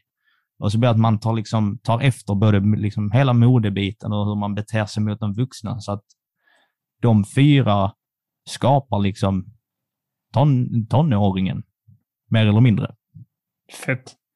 Det är ganska... Det är ganska kul. Men det låter också som i, i, i det långa hela så har de ju då eh, på något sätt skapat den här eh, störiga tonåringen vi har idag som har till slut har insett på långa hela att eh, eller som börjar tro att hela världen handlar om dem och eh, alla vuxna måste rätta sig efter och skyldigheter åt dem. Så fuck Mm. the Beatles. Japp. Eh, och Paul McCartney har också liksom sagt att eh, eh, när de liksom så här, när de var i omklädningsrum när de skulle spela och liksom så här kostymerna kom på och liksom bootsen kom på, eh, så gick de från att vara liksom fyra individer till liksom så här en fyrhövdad, ett fyrhövdat monster som liksom ingen går att stoppa. Liksom så här, då är de liksom så här, The Beatles, de är någonting annat. Och jag tycker att det märks i musiken hela tiden att det är liksom en enhet. Även om det är typ John Lennon och Paul McCartney som alltid skriver liksom texterna, så är de liksom en, en, en enhet som funkar på ett ganska så unikt sätt. Och det märks i musiken just när de är sådär eh, tajta. För att man hör, jag tycker ofta när man lyssnar på dem så det är typ ett alltså, ljud i samklang. Alltså att de alltid är matchar varandra. Mm, det är bara... Eh, och det tycker jag att många band saknar. För ofta kan det bli typ så att det känns som att det är lite off. Men de, ja, de var inte riktigt off. I alla fall. Vidare i historien. Eh, I december 63, så att det är fortfarande samma år vi är inne på, eh, så började då Brian Epstein liksom så här höra av sig till eh, USA, till skivbolagen där. Eh, och eh, en man som heter eh, Brown Wicks, han eh, jobbar då på Capitals och han snappar då upp liksom så här, ja men vi kan spela eh, singeln I wanna hold your hand. Eh, så den går då upp på eh, radion i december i USA och ganska så snabbt så kommer den upp i liksom en miljon sålda exemplar på liksom bara knappt någon vecka. Det är sjukt. Eh, Så att, och då har de liksom fått det där erkännandet, typ så här, vi kan åka till USA. Och detta var inget som engelska band eh, gjorde på denna tiden. Eh, så att de eh, åker då i början på 1964 över till eh, staterna och ska besöka The Ed Sullivan Show. Eh, och lämnar liksom så här Är det han i eh, Monsters Inc? Ja. Han hade ett annat jobb innan. Eh, Det är intressant för att det, det, man har ju en teori att, eh, att hela skiten är lite notes, men det kunde ju rent så, tekniskt sett så kunde han eh, Sully varit en människa innan, för det finns en teori om att alla Pixar-filmer sitter på en och samma tidlinje. Eh, mm. Ja, att, och att liksom på något sätt att då innan har varit människor, sen har blivit djur, bla, bla, sen har blivit monsters och sen till slut är det bilar. Men att det är människor i det liksom. Så tekniskt kunde det varit alltså så. Det är ett annat avsnitt. Men jag tycker det är roligt. Eh, ja, de åker då till USA och möts när de går av eh, flygplatsen. Sen möts de liksom så av en stor publik som har eh, rest dit. Liksom så här, Och du skulle hälsa- säga hälsa. Mike Masovski. Yes. Eh, som då har kommit för att hälsa dem välkomna. Så att Beatlemanian har lite i smyg lyckats smyga sig över redan där. Sick. Eh, och där finns ett här lite småklassiskt eh, klipp på när de är på flygplatsen och håller en presskonferens. Eh, och så börjar de då liksom så här, journalisterna ställa de här dumma frågorna som de typ bara, är det inte så att ni bara är brittiska eh, versionen av Elvis? Och så ställer sig Ringo och typ så här viker upp kragen snabbt som satan och typ så här, det är inte så, det är inte så, alltså så här, och härmar liksom så här Elvis och hela hans rörelser och liksom så här visar redan där typ att här så att ni kommer inte sätta liksom så här, sätta eh, er på oss. Utan, så att där, de bör liksom så här, det de har med sig från England tar de också med till staterna. Och de får då spela på Monster Inc. Ed Sullivans eh, show. eh, och de får då 73 miljoner tittare. Oj! Eh, och det är ungefär 34 procent av den amerikanska befolkningen. Eh, och då var det den absolut största tv-siffran i amerikansk tv-historia. Så att det är liksom... Det är helt sjukt ju. Och eh, det här med folk som snackat, för detta är knappt någon månad efter att eh, John F Kennedy har blivit skjuten. Och det liksom så här, sätter lite landet i någon så här kris, och speciellt de unga, för att det var han som skulle ta visa den, den nya vägen, så här, som skulle till det moderna samhället. Och de då menar att de unga som liksom så här, tog fasta på Beatles, menar på, eh, så att man menar lite i efterhand att, att de tog den rebellrollen liksom, och lite, vi för in, så här, vi hjälper er, liksom så här, följ med oss så kommer ni komma till den moderna vägen. Så de får ett stort eh, följe direkt. Eh, och de börjar liksom så här, spela, de spelar två gånger på Ed Sullivan, en först där och sen så någon dag senare. Och sen har de någon liten annan eh, konsert och sen åker de hem efter några dagar. Eh, men de ska komma tillbaks. Detta är då 64. Ja, tidigt 64. Eh, och det, det att de fick spela på Ed Sullivan och blev så stora, det öppnade liksom så dörren för Rolling Stones och andra engelska band att slå igenom. Så att hade inte Beatles haft det genomslagskraften så hade liksom kanske den här brittiska musikinvasionen aldrig hänt. Så att de öppnade eh, de dörrarna och krossade lite barriärer för övriga. Och våren 1964 så får någon en briljant idé. Eh, Det är att eftersom att alla har inte möjlighet att gå och se Beatles, de spelar förvisso live typ varje kväll, men för väldigt små, alltså så här, eh, en konsert kunde bara hålla så många människor. Och det var typ 5-10 000 max. Eh, Så det var många som aldrig fick chansen. Och det var inte så att man kunde sitta och kolla på dem på TikTok och YouTube, för att det var uppenbart inte uppfunnet. Eh, Så, så hur, får, hur kan folk då få se på Beatles? Jo, vi gör en Beatles-film. Så United Artists Just skriver ett kontrakt med bandet eh, som då ska ge tre stycken filmer över några år. Och då vill de pumpa ut den här filmen så snabbt som möjligt eh, så att hypen liksom inte ska dö. För att folk tror fortfarande att det här är liksom en, en bubbla som Fluga. kan spricka... Vad sa du? En fluga. ja, en fluga, en bubbla som kan, alltså så att den kan gå sönder när som helst. Så liksom så här, gör filmen, skicka ut den och sen så bara hovar vi in pengar. Eh, och det, det är en skräpfilm, eh, A Hard Day's Night. Eller så här. Det, den, är, den är bara där så att folk ska typ kunna gå och kolla på dem och så är det en löst sammansatt eh, historia. Eh, introt är väldigt känt när de springer runt i Eh, en stad och blir liksom jagade av folkmassor. Eh, och till filmen så släpps då också ett album. Deras första album som bara består av egenkomponerade låtar, eh, som det också heter A Hard Day's Night. Vad tyckte du om det här albumet, Teo? Det tyckte jag var... Eh, alltså, jag kände så här, de första två kände jag... Alltså, jag tyckte inte jättemycket om. Det var lite så, lite, ja, så här. Och här nu när du säger att det var det första som var egenkomponerade låtar, det kan jag ändå förstå. Men jag tyckte också det bara var helt okej, men det började bli lite bättre för mig tyckte jag. Ja.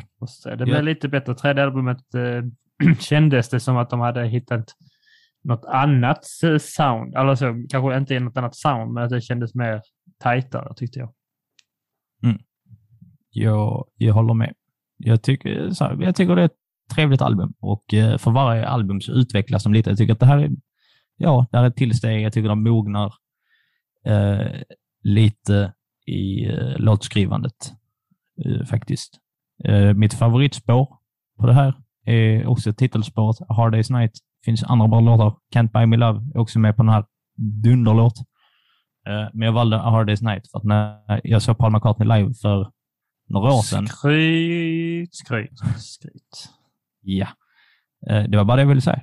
Nej, men, eh, och då släckte de typ ner så här hela arenan, så nu kände man sig, ah, nu börjar det snart. Eh, Satan, jag är taggad. Och sen så var det bara det där första ackordet och det började liksom så här, bam! Eh, ja, hela skivan för titelspåret är först.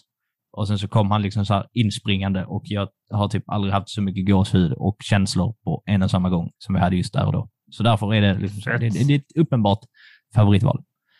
Eh, och det här album, albumet och filmen gör liksom också succé. De bara fortsätter liksom, pappa, pappa. De är alltid på typ listettor. Och liksom hela Beatlemania blir bara värre och värre. Vart de än kommer så är det liksom så här, nu får ni vara på ett hotell och så samlas folk runt hotellet och skriker och sen så får de lyckas ta sig till var de ska spela, spelar inför folk som skriker som galningar. Och sen så är det liksom så här, gör om. Eh, så att det är så deras vardag ser ut, att de spelar och sover. Spelar, sover, spelar, sover, alltså spelar, sover, reser, Det måste sover, vara skitjobbigt ju. Ja, och eh, i, mellan juni och juli eh, 64 så åker de på en världsturné eh, där de ska spela 37 stycken shower i 20, på 27 stycken dagar. Åh Och då spelar de bland annat i Danmark, Holland, Hongkong och eh, Australien. Så de åker verkligen över hela världen. Eh, och var de än kommer i världen så är det liksom samma mottagande. Att folk är liksom så här, som besatta liksom så här demoner. De bara Wah! Det är ju lite obehagligt. Det. Det, det är ganska obehagligt. Eh, faktiskt.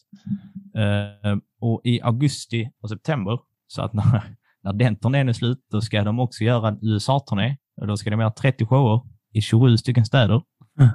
Eh, och här träffar de också eh, Bob Dylan för första gången.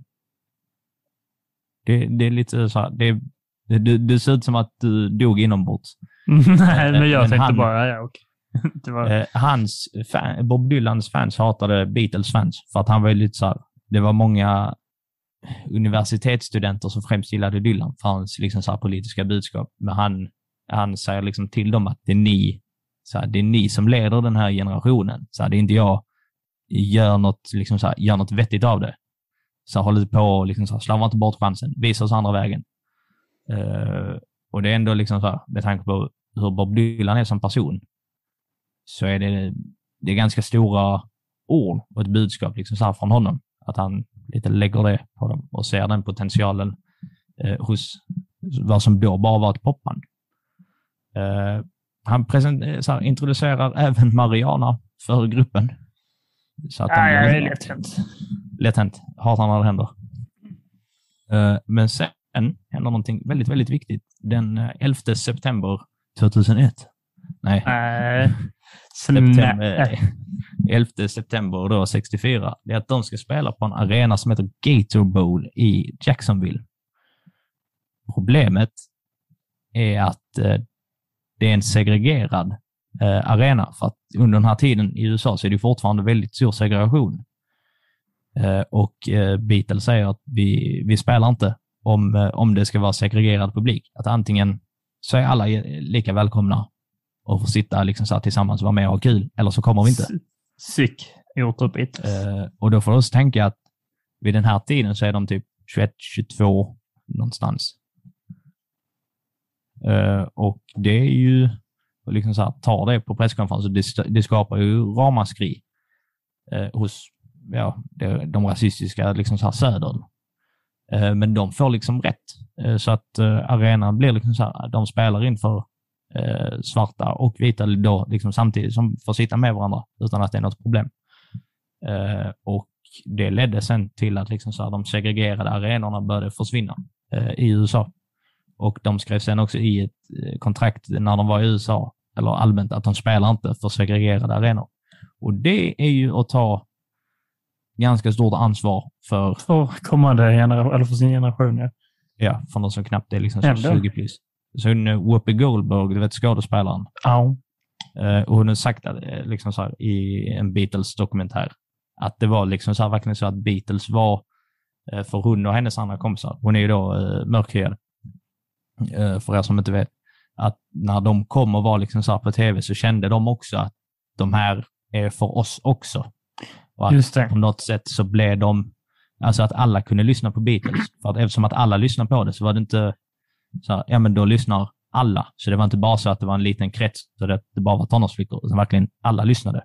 Så att de eh, inkluderade en stor del av eh, befolkningen runt om i världen. Eh, och jag tror att de, de underlättar lite eh, i den typen av frågor för folk, skulle jag tro. Jag tänker nu, jag läser ju en historiekurs nu där man, alltså vi pratar till exempel om gamla civilisationer som eh, gamla Egypten och antika Grekland och flodkulturerna och så. Så nämns till exempel då, det nämns ju filosofer till exempel i Grekland som, alltså, som påverkar eh, kulturen och även olika, eh, han Homos, heter, ja, Homer, Homer, Homerus, Homerus. Homerus Eller Homerus. Homerus, det känns bättre att säga. Han heter Homer på eh, engelska, det är därför jag blir snurrig. Eh, han som han liksom skrev ner, eller eh, Iliaden, Odyssey, liksom så. Det Blev väl någon form av artist på den tiden. Ja. Undrar om, alltså jag tänker om man pratar långt fram i framtiden om vår tid, eller en modern tid, så är det kanske alltså den eh, synen man kommer ha på band som Beatles. För att det uppenbarligen har det är inte bara så att de har, de har inte, uppenbarligen inte bara påverkat musiken utan format en hel generation. Mm. Vilket är ganska, Impressiv. yes, it is. Eh, ja, det, men det tror jag att de kommer Jag tror att, eh, alltså rent musikmässigt, eh, så tror jag nog att de, eh, om ett par hundra år så tror jag att folk kommer att prata om dem eh, så som man pratar om Mozart och grabbarna. Att Just de det. kommer gå upp eh, i den typen av kategori. Men i alla fall, eh, vi har lite kvar. I december, fortfarande, fortfarande 1964, de gör väldigt mycket eh, på kort eh, tid, eh, så släpper de albumet Beatles for Sale. Eh, och det heter det lite så ironiskt för att de fick inte, där fanns inte tid att göra ett helt album som A Hard Day's Night där det bara var egen, egen Mhm. blinkade låtar. Eh, och det var liksom så att de har ju liksom varit i USA, det har varit turné, det har varit film. Alltså så här, en, en artist idag skulle göra typ en av de sakerna på ett år. Alltså så här rent krasst, en stor ja, turné. Absolut, absolut. Eh, och sen så gör man filmen efteråt och sen en ny stor turné. Medans eh, de gör liksom allting på så kort tid. Men vad innebär att det är för sig? Fick, fick, fick typ folk köpa in, Nej, alltså albumet hette Beatles for Sale. ja, men varför var det ironiskt? Nej, men alltså att det var typ mer, alltså så här, eh, någon lite så här peak åt hela marknadskonceptet för att de kände sig, började känna sig lite utnyttjade. Att typ så här, vi är bara en så här produkt, vilket de egentligen är, men liksom så här, kasta pengar, alltså, vi är Ja, bara till precis. eh, för den bilden. Eh, vad, Där vad har jag också en eh, favoritlåt. Vad Oh, är vänta. det? förlåt, du ska få prata. Det jag skulle säga var att när man jämför albumbilden här på Beatles for Sale med With the Beatles, som är liksom så här, det är knappt så här, nästan ett år mellan dem. Och här ser man på albumomslaget att det är mycket äldre människor som står på omslaget. Alltså att man ser verkligen på dem att de har åldrats både fysiskt och psykiskt och är liksom så här, De ser ju allmänt sletna ut. Och eh, de, vill, de valde själva att ta den bilden eftersom att det verkligen syntes på dem att de var liksom... Eh, Lite mer erfarna så att säga. så, nu. Nu får du prata. Men kan du gissa vilken låt som var min favorit? Kan du bara gissa? Alltså, eh, I follow the sun. Nej. Det I'm a loser. Ja. Eh, Det kände jag mig mest eh, relaterad till. eh, John Lennon försöker vara Bob Dylan. Åh fan. Det, det är det de har pekat ut, eh, kritikerna. Att här försöker han skriva och låta som Bob Dylan eh, efter det här mötet. Och även att han, eh, han tilltalar publiken eh, liksom så här, som en berättare. Typ så här, I tell you my friend, precis som Bob Dylan gör i Blowing in the wind. Men det är en fantastisk, jag, jag gillar den låten så väldigt mycket. Jag gillar det här albumet i sig väldigt mycket också. Eh, faktiskt. Du, Hade du några helhets... Ja, här i albumet så... Ja, men här tycker jag, här lämnar de lite det creepy. De börjar lämna det lite creepy och uttjatade i det förra. Men här Ja. tycker jag de lämnar det lite... Här blir det lite, för mig, mer underhållande texter så att säga. och Inte bara... Men det, det håller ju for, fortfarande ganska samma tema ändå ett bra tag. Alltså det är, mesta handlar ju om kärlek. Ja, men det, det är en Men- lite vuxnare, vuxnare kärlek. Eh, tycker jag. Eh, bitvis. Eh, I den första No Reply tycker jag är väldigt trevlig. Det är det där liksom så att eh, sången handlar ju om... Mm. Eh, Den är creepy tycker jag. Den är, den är creepy. Eh, på väldigt många sätt. Eller det är ett creepy beteende av... Ja, men de, Själva jag, karaktären som det jag handlar tolkade, jag precis så tolkade det som att de sjunger då om att eh, en man, alltså han, har, han har knackat på, hos henne- på hennes dörr, fick inget svar. Men jag ser att du är hemma, varför får jag inget svar? Hallå, Mm. jag ser ju att du är hemma. Och så bara, eh, Eh, jag såg dig gå, gå hand i hand med en man och hem, hem i dörren innan. Jag vet att du är hemma. Det är så stalker much? Mm. Eh, precis. Eh, min favorit, bortsett från jag hade svårt att ta ut, eh, jag, jag tycker väldigt mycket om I follow the sun för den har en otrolig melodi. Det är kanske en av de finaste grejerna som Lennon McCartney har skrivit ihop. Men jag är svag för Eight Days a Week för att det var den första Beatles-sången som jag fick eh, höra som liten knatte. Mhm. När vi hade typ musik i trean på lågstadiet. Eh, och jag kommer ihåg eh, så väldigt väl. Alltså att jag lyssnade på den hemma. Liksom så här. Jag lyckades hitta den på något sätt på YouTube. Här. För den tilltalade dig när du var nio bast liksom. Ja men, ja, men det var typ precis som att så här, nu får jag höra musik, alltså, så här, rikt, alltså vuxenmusik eller riktig musik för första gången. Typ. Och att det var liksom så att jag kände det då, typ så här, oj. Så okej. Vad är det här Du gick från eh, jag- Dr. Bombay till eh, Beatles på över en natt. typ. Och jag kommer ihåg att jag lyssnade på den väldigt mycket. Men vi, den datorn som vi hade då, eh, här hemma, den stod i min brors rum. Så jag fick typ sitta där och bara lyssna på den om och om igen och han blev galen. Det är någonting Wow. fint med en gemensam dator i ett hem. Ja. Alltså det är någonting som bara känns så bra med det. Vi hade också en dator i vardagsrummet hos farsan. Där man liksom, fick, till exempel när man började spela lite spel så satt man ju där samtidigt som familjen satt och kollade tv eller något. Så man var alltid med i något sammanhang. Så vände, man- bara det kan sakna, kan sakna den här tiden. Gemensam dator. Ja, lite Du kommer in och satt farsan och spelade något sånt manager-fotbollsspel. Så bara, ja, fan vad Ja, gött. Och så började man Ja. kolla tv medan han satt där och gjorde upp ett lag. Ja. Trevligt. Eh, ja. Men det här eh, eh, albumet blir liksom så här ganska hyllat, precis som allt annat de släpper. Det, liksom så här, det blir listettor och folk blir galna och liksom "Wah!" Precis som de lät. Woo! Eh, jag tycker det är lite så här gulligt, för det är, så, det är på något sätt så himla barnsligt när de gör det på, eh, på scen. Alltså så att i vissa av deras tidiga låtar så, så har de ju det liksom så här, typ i refrängen. Alltså typ så här. Och så kommer Woo! och när de står så de skakar på huvudet. Att folk bara blir så jävla galna när de ser det live. Och typ. Folk som såg dem tydligen där de spelar, alltså det luktar eh, urin konstant när de hade varit och spelat någonstans. Eh, för att Och folk det var kissar på oftast- sig. Ja, ja, alltså många av de unga tjejerna, och det var väldigt många unga tjejer som liksom så här, verkligen kunde så här, stå i biljettkö i typ två dagar för att få en chans att se dem.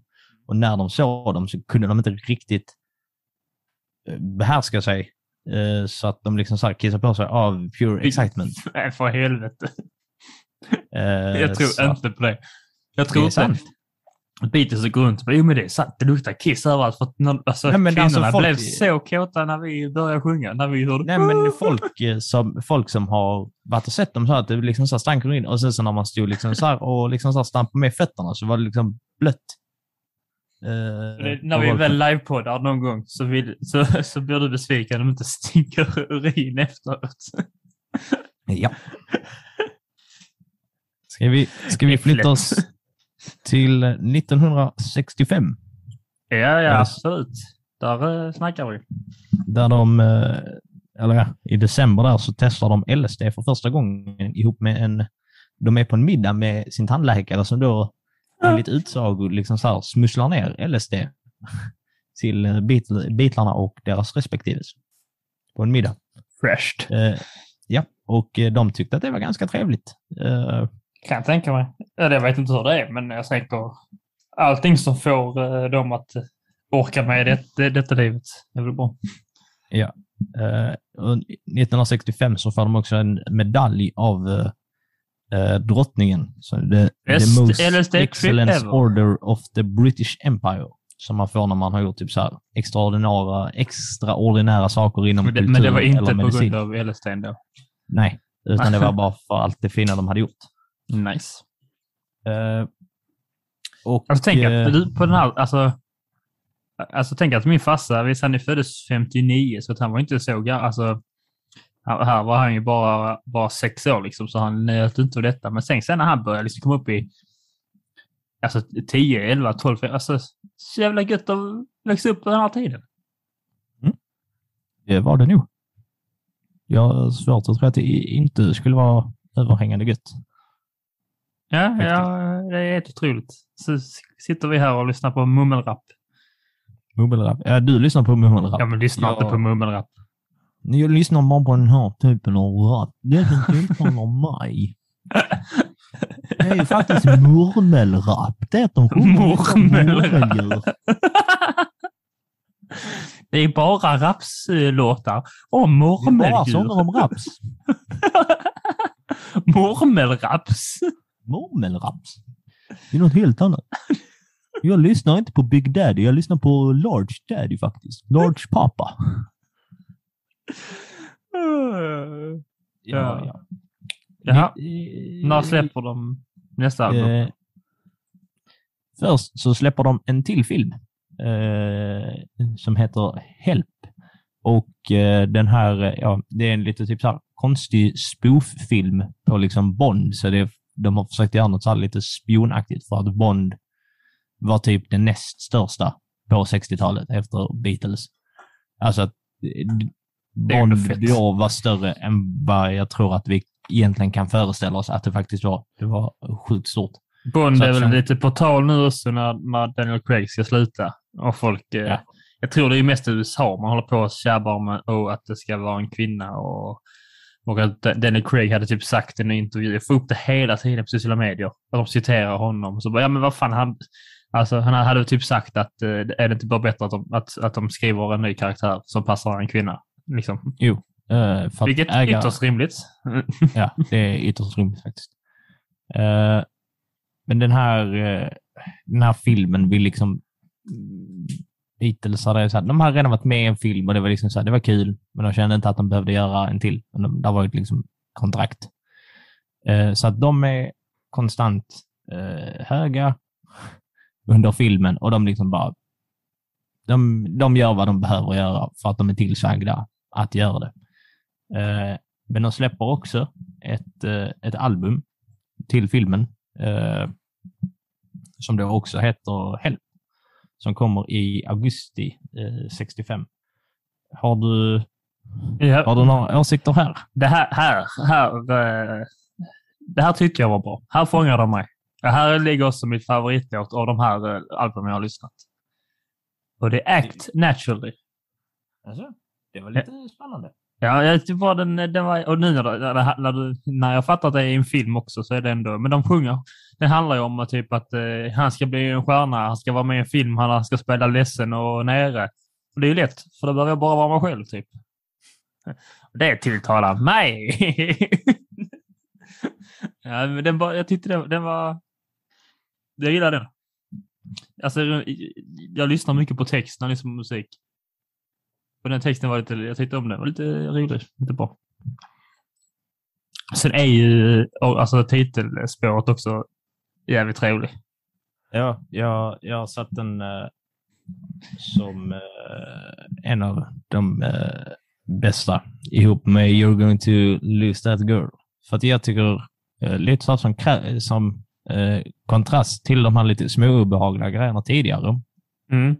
så handlar ju den om, alltså så här, en kill, visst, det är fortfarande att han lite drar den observationen, så att om inte du behandlar henne väl, eh, så kommer kom- jag, så tar jag henne ifrån dig. Ja, Men det är också så här, det är en jävla popsång. Man kan inte vara liksom hur komplex som helst. Utan man, folk fattar väl typ så här, "Ja, men, det- om, om inte du, eh, så kommer jag försöka istället att göra det bättre.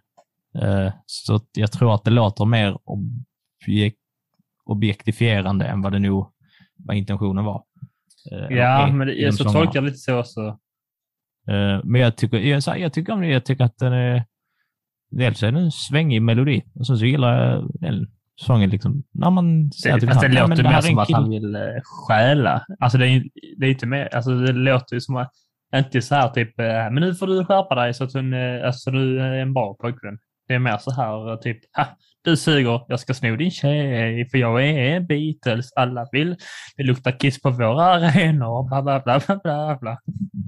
Nej, så tycker jag inte. Jag, jag tycker It's gonna att det är mind. mer typ så här att så här, oj, eh, så, här, så där behandlar man inte en dam. Så här, om du inte eh, behandlar henne väl, Men, men, eh, då kan hon vara med mig istället som vill behandla henne väl.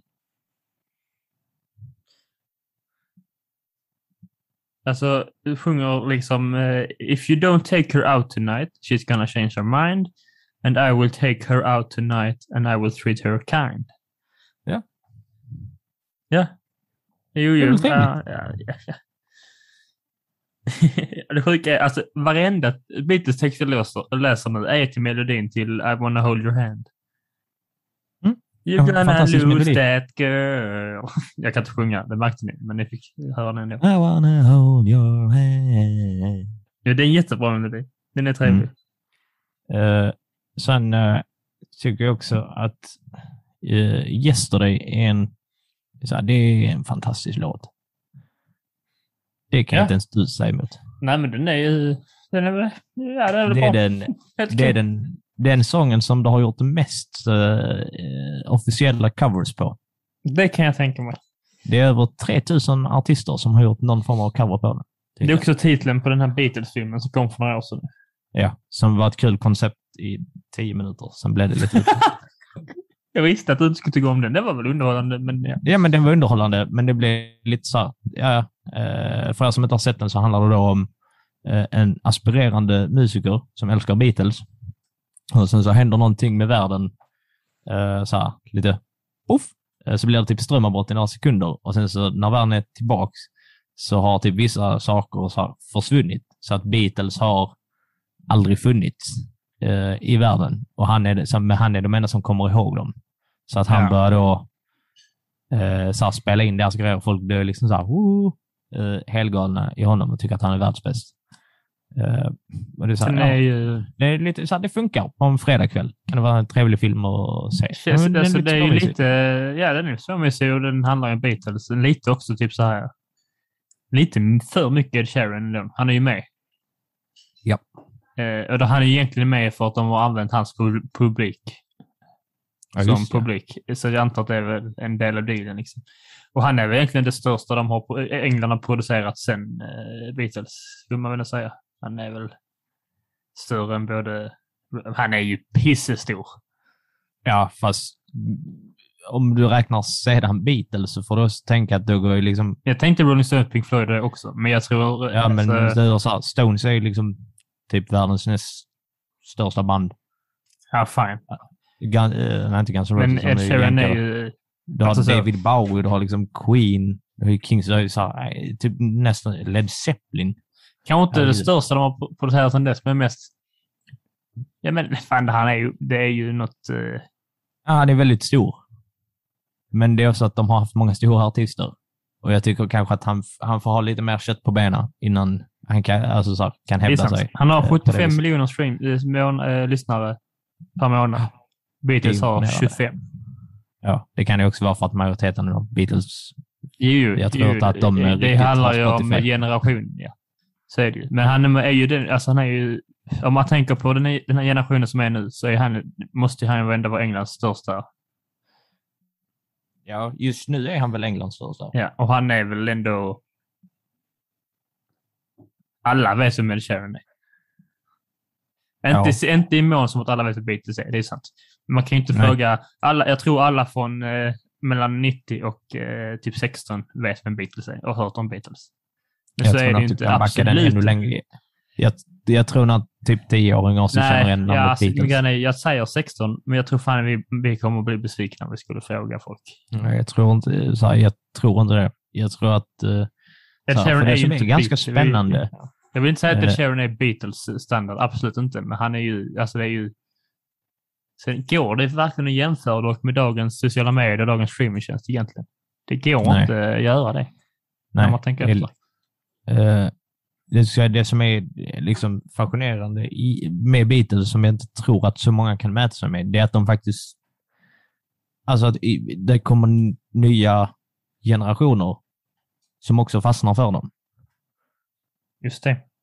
Titta Eh. på dig bara. Ja, men titta på mig. Där finns folk som är yngre än mig också, som också är liksom, älskar Beatles.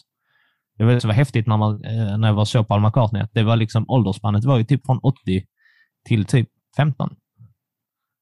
Ja, det, det är nog inte många andra, och Det att är det det verkligen var så utspritt, att det inte var så att, nej men titta där är några gamla människor där, utan det var verkligen typ så här, alltså på hela sektionen så var det dunderkulturell mångfald, så som, jag vet inte, en IKEA-katalog typ.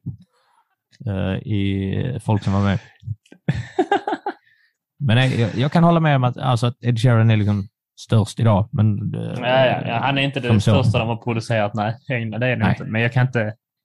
Ska man prata om, alltså, om Englands musikproduktion nu så måste det ändå vara Ed Sheeran som får ta den Ja. platsen. Ja. Bortsett från att Paul McCartney fortfarande lever. Ja, men Nej, jag fattar. Jag fattar. Jag fattar. han är inte I- aktiv artist på det sättet.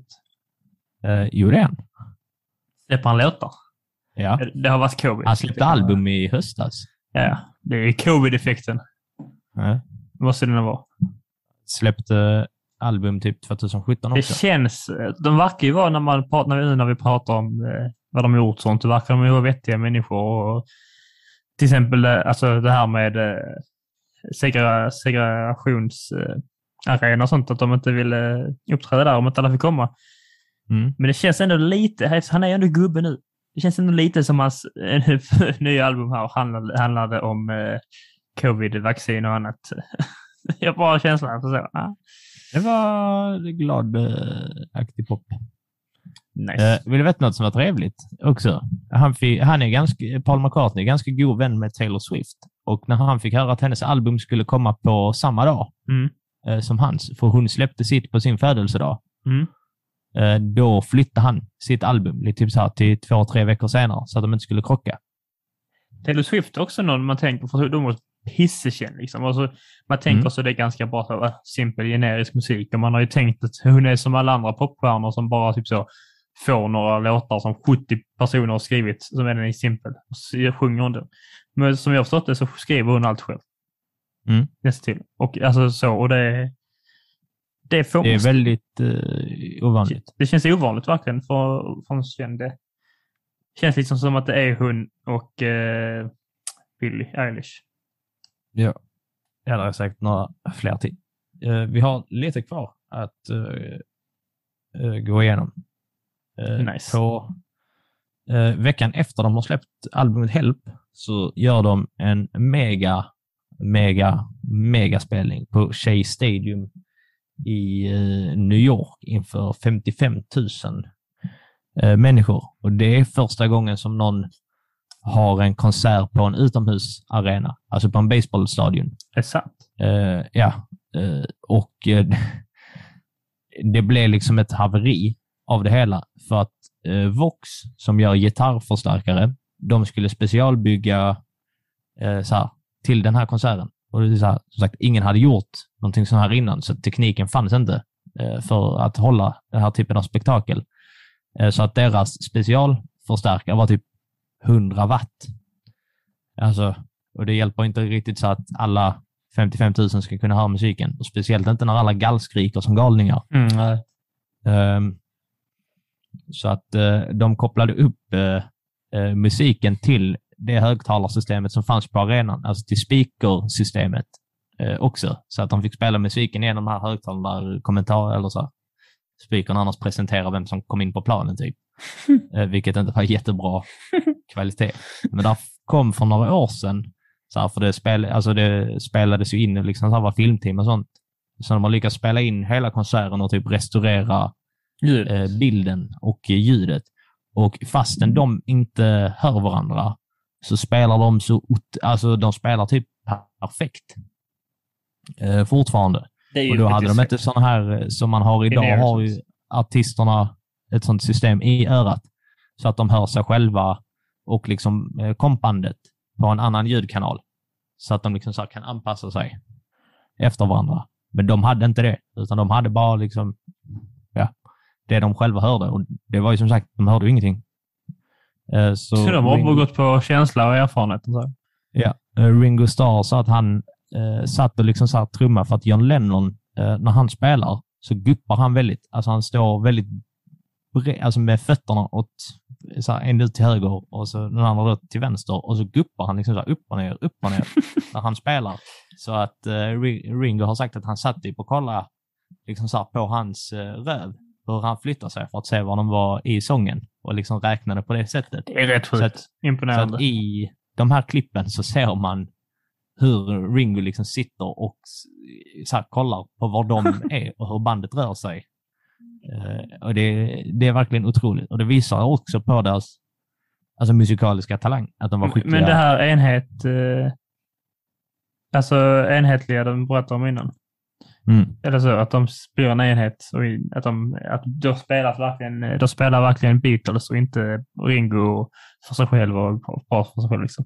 Ja, vi har inte pratat om det, vi kan ta det innan eh, det sista albumet. Att de brukade spela in, eftersom att det var så tajt med tid. Alltså de fick spela, skriva låtarna typ i bilen och liksom på flygplan, eh, hotellrum, liksom så här mellan att de gjorde fem andra saker varje dag. Alltså att det var konsert, träffa journalister, träffa lite fans, spela, liksom så här verkligen från morgon till sen kväll. Så att de fick hela tiden skriva det nya materialet ute på vägarna.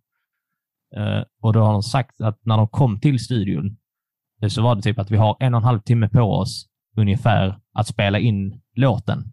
Och då kom John och Paul med låten på morgonen. Och var så här, uh, vi har spelat in låten, eller så, vi har spelat in, vi har, vi har den här texten och så sjöng de den. Typ så, här. så det är melodin. Och sen så liksom, snappar George upp liksom eh, ackorden. Eh, Det är ju fett. och var liksom så här, och skapa någonting utav det. Och Ringo liksom så här, fick eh, ja, trumma Hitta på. takten. Ja.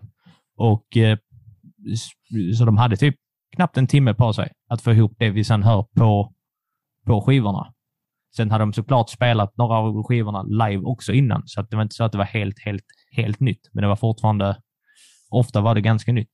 Men då blir man lite, alltså det är sånt som gör en lite bitter på mycket av dagens eh, musikindustri när det verkligen är, eh, så, alltså den amerikanska producerade poppen där det liksom verkligen är ett gäng på kanske fyra, fem, sex, sju stycken som skriver låtar som inte bara så, inte jätteimponerande för att ni att vara sju, fem stycken att göra. Liksom så. Men det handlar om att typ så producera så enkelt och Mm.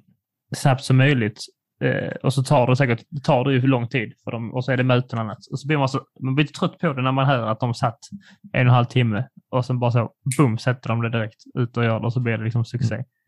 Men Det de, känns bara inte lika äkta så att säga. Det känns mer som ett... Eh, det känns ju mer kapitalistiskt och det är just det det är. Vilket, vilket kändes mer kapitalistiskt här. Dagens, eh, Ja, dagens ja, det- ja, men då är vi på rätt spår. ja, men det håller jag med om. Och det, det har uh, Paul McCartney sagt nu i efterhand också, att det är egentligen helt sjukt. Alltså, för att på den tiden, alltså på en dag kunde de spela in fyra låtar. Och på den tiden tog att spela in fyra låtar, det har du knappt liksom så här, då har du knappt ett riff eller liksom så startat själva datorn. eh, Nej. Nej, då har, också då har du mejlat en person och bokat ett möte ev- eventuellt händer. Ja. Eh, Kan man jämföra, förlåt, eh, men kan man jämföra det lite med hur, jag kan, jag kan tänka mig hur de gamla filmskaparna ser på typ Marvel och sånt nu. Är det typ inte, var det inte Scorsese som hade typ sagt att, eh, att Theme Park kallar Ja, precis. Att Marvel är inte riktigt cinema, utan det är, alltså det är liksom nöjesfält bara. Det ska lysa och låta mycket och sånt. Sen behöver han Ja. inte ha rätt i det, visserligen. Jag tror det han menar är att det finns inte någon, någon hjärta och passion i det. Utan att det är liksom så att det går, det går lite som ett, på ett band och där finns inte så mycket kreativitet eh, inbakad i eh, Marvel superhjältefilmerna. Men skulle man inte med- kunna säga det med musikindustrin nu också? Det Också hade man det- kunnat säga. Ja, precis. Ja, absolut.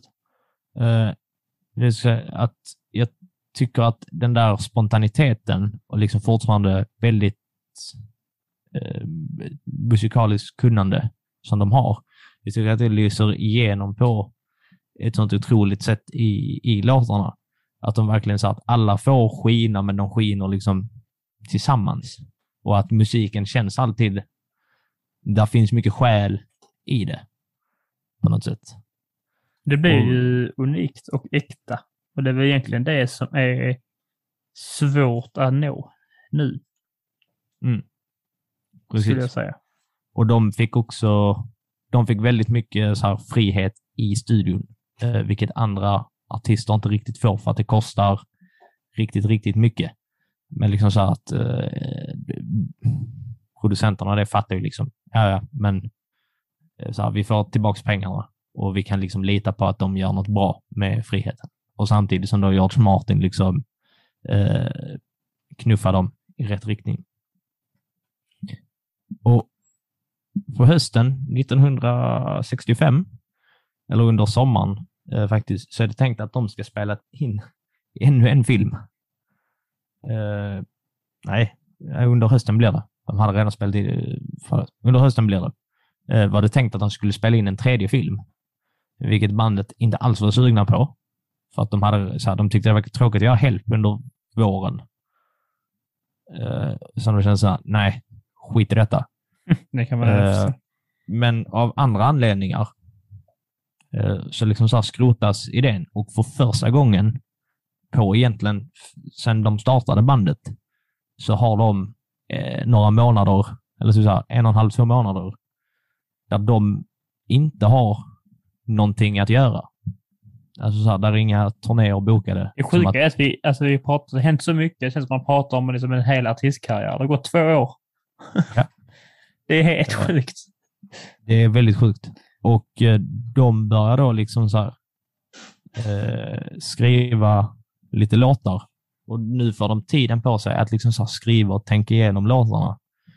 Eh, och sen när de går in i studion så har de inte samma, de har inte samma tidspress på sig. Att så här, det måste komma så här, för att fansen liksom väntar och så här, här finns gott om tid.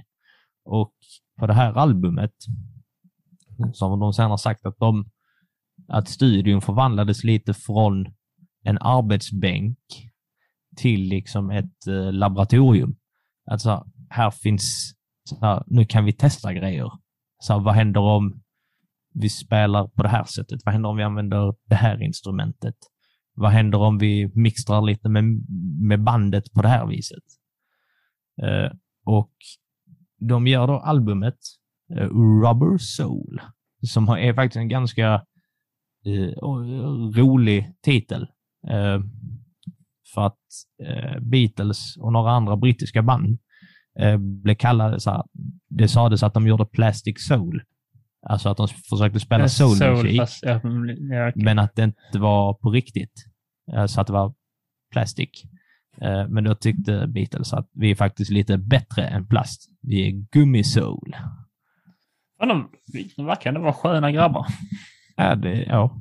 Ehm, och det här albumet är liksom, här har ju texterna ändrats Mm. eh, väldigt, väldigt mycket. De är mycket mer berättande och har en helt annan karaktär. Det är inte riktigt samma obehagliga grej. Sen är det fortfarande vissa texter som har lite elaka tendenser, men det har mer med alltså John, John Lennons eh, personlighet att göra. Att han är en väldigt, var en väldigt, nej, men, han var en väldigt pessimistisk eh, Ja, men människa.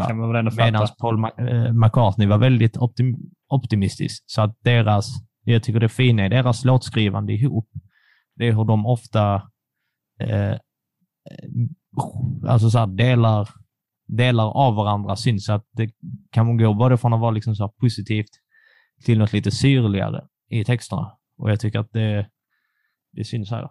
De sjunger om prostituerade och eh, döden, bland annat lite andra tema från det där eh, vanliga Hon älskar mig, ja, ja, ja. Så va, vad tycker du om det här albumet? jag, alltså det här, så här är det. Jag tyckte, så Help eh, var det albumet som jag kände bara, ah, okej, okay, detta kan jag lyssna på. Jag lyssnar mycket på det när jag var på gymmet nu och så, för att det var det jag kände och då hade tid. Och det var Help, verkligen så, men här, Och då skrek det också Help, I need somebody. Right. står och Och sen eh, tyckte jag ändå, som du sa, Robert Soul hade väl ändå lite samma feeling som eh, Help, men jag kände ändå att jag kände att den tilltalar mig inte lika mycket. Men sen eh, Drive My Car gillar jag. Woop, woop, woop. Eh, och sen eh, Norwegian Wood. Jag har Ja, inte riktigt det- fattat vad det det handlar om. Men, eh, men jag misstänker att det är den om prostituerade. eh, Men jag fattar inte vad jag sjunger. I once had a girl, or should I say, she once had me. She showed me her room. Isn't it good Norwegian wood? I don't get it. Ja, jag lyssnar så mycket på texterna. Ja, det inte du Lyssna nu då.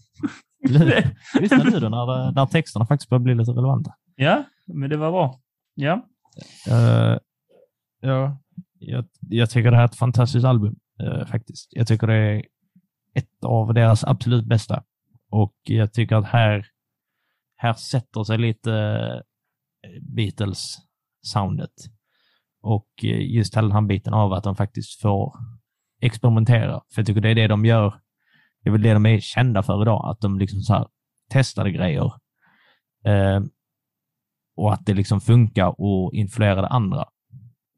Så att nu har det gått lite från att de tidigare skivorna har de varit så här, där hör man typ, ja men de var influerade av liksom Chuck Berry och liksom så här eh, country och lite rockabillymusik. rockabilly-musik. Men här är det som att nu har de hittat sin grej. Eh, och testar och gör grejer. Eh, bland annat de har ju liksom eh, sitaren eh, dyker upp eh, i en låt. Det är liksom så här, man får så tänka att i- det här är fortfarande ett popband. Det är liksom så här, och de vågar ta in väldigt konstiga musikinfluenser och stoppar in på ett ganska så sömlöst sätt i den här musiken och gör liksom eh, det konstiga och lite annorlunda blir lite mainstream. Alltså att man ändrar vad som är mainstream-musik. Det är nu, nu kan poppen vara liksom utforskande, vi kan testa grejer. Ett exempel på det, jag kollade upp låten nu, eh, eh, det var också exempel på, för jag antar att Lennon har skrivit denna Run for your life. Eh, Det är det nog, ja. Ja, för att den är, känns som en ganska alltså, utmanande för sin tid och ganska mörk. Där han, de sjunger Well, I'd rather see you dead, little girl, than Ja. to be with another man. Mm. Det i princip handlar om att, alltså så, det är bättre att du springer för ditt liv än att du blir ihop med någon annan, typ. Ja. I will fucking kill you, typ. Och det kanske inte är just deras åsikter, men lite spännande. Att de testar sånt Eh, mörkare ja. berättande. Min, eh, min favorit, eh, eller jag har två favoriter faktiskt, eller jag har egentligen fler. Men jag, In My Life är en otrolig sång. Eh, Jag kan inte minnas hur den går. Eh, du, du känner igen... det- den har ett väldigt, väldigt tydligt liksom så här sound. Man känner igen det. liksom så här. Om du hade satt på det nu hade du nog känt typ så här, ja det är den. Ehm, och där, den handlar också lite, inte så mycket om döden egentligen, men den handlar om Alltså så här att han ser, eh, kollar på sitt liv och sina relationer lite från, eh, inte utanför perspektiv, men han går lite, backar lite två steg från sig själv. Och jag tycker alltid det är ett så här spännande eh, take just i musiken, att när liksom så här själva berättarjaget befinner sig på en plats och liksom så här antingen eh, ser till, alltså kollar runt omkring sig, typ bara, ah, men vad, så här, vad har jag lärt mig och vad, liksom, vad, är, vad är min grej, vad är mitt liv? Och att här sjunger han liksom om eh, sina tidigare relationer till kompisar och till tidigare flickvänner eh, och andra liksom så här bekanta. Och liksom så här, eh, just om vad det innebär, typ så här, ja men, så här, jag älskar dig liksom fortfarande, men kanske inte, eh, men, så här, men det kommer inte bli någonting. Och jag är så här, jag är okej med det. Så här, jag är okej med vad som har varit. Och att så här, även om du är så här, inte längre i mitt liv så har jag fortfarande så här, eh, affektion liksom så här, till dig, fortfarande påverkar det. Det så här, betyder fortfarande någonting. Att jag sjunger så här, eh, vad är det, kanske kan få upp eh, den textraden. Sen Han sjunger eh, Though I never, eh, no, I'll never lose affection for people and things that went before. I know I'll often stop and think about them. In my life I love you more. Ja. Eh, jag, jag tänkte också på det som jag kollade upp när eh, den andra versen. Eh, All the places have their moments with lovers and friends I still can recall. Some are dead and some are living. In my life I love them all. Fin text. Det är väldigt fin text. Jag vet, Det visar liksom just på den här mognaden och det här är... De andra låttexterna har varit lite så standard popsånger, men här får de in och gör någonting nytt med själva poptexten. Men man ser, här är verkligen skillnad från eh, det då lite eh, tonåriga platta kärleksskrivandet från första albumet. Bara Ja. på några år. När förmodligen har upplevt, mm, alltså, så, alltså man, de har ju bara åldrats ett par år, men med det livet de har levt så åldras man nog ganska snabbt på ett annat sätt. Eh, och det Ja. märks lite i låtskrivandet här ju. Ganska tydligt egentligen. Fan, den, denna låten eh, kanske jag inte hann lyssna på, eller så gjorde jag inte annat än tänker, för att eh, texten är min favorit hittills. Det är bra. Det är en fantastisk eh, låt. Eh, och eh, det var det vi hade för det här första avsnittet som... Eh, Jag måste säga en sak innan när vi, vi pratar om typ så här med att, Ja. vara, göra någonting unikt och speciellt igår att inte göra nu. Men jag bara måste nämna, jag tyckte det var så jävla ballt. Jag nämnde dem innan, de här People Are Ugly.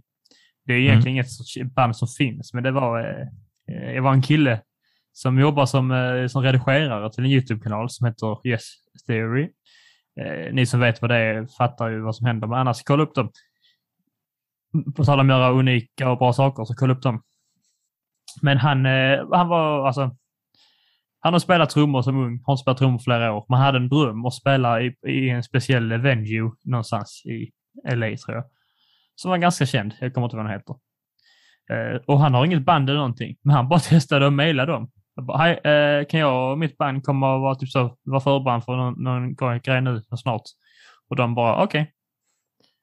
Men han har inget band.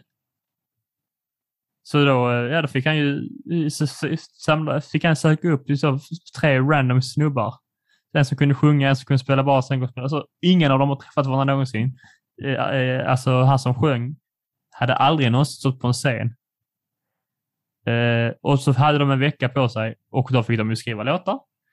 För de skulle spela i, de, hade, de skulle spela nio låtar. Eh, och för, alltså skulle de öva detta på en vecka. Och sen via de gästserie då så fick de en publik för att de har fans. Så var det kanske en 40-50 pers där inne, det är fortfarande covid. På stor jävla venue. Och så spelade de liksom punkrock. Och det lät fan bra. Och det är som på en vecka har de bara startat någonting ändå som är, inte är dåligt. För att inte känna varandra och bara hitta någonting alltså direkt som funkar. Liksom. Det påminner, det är inte alls Beatles, men det är ändå Ja. kul att sådana musikhistorier ändå fortfarande kan finnas. De kommer aldrig bli kända förmodligen. Nej. Men jag har hört låten nu. Det är liksom om man gillar punkpop. Alltså, tänk alltså klassisk, eh, alltså typ American Pie Mm, punkpop. klassisk punk. Nej men, det är inte klassisk punk, det är det inte.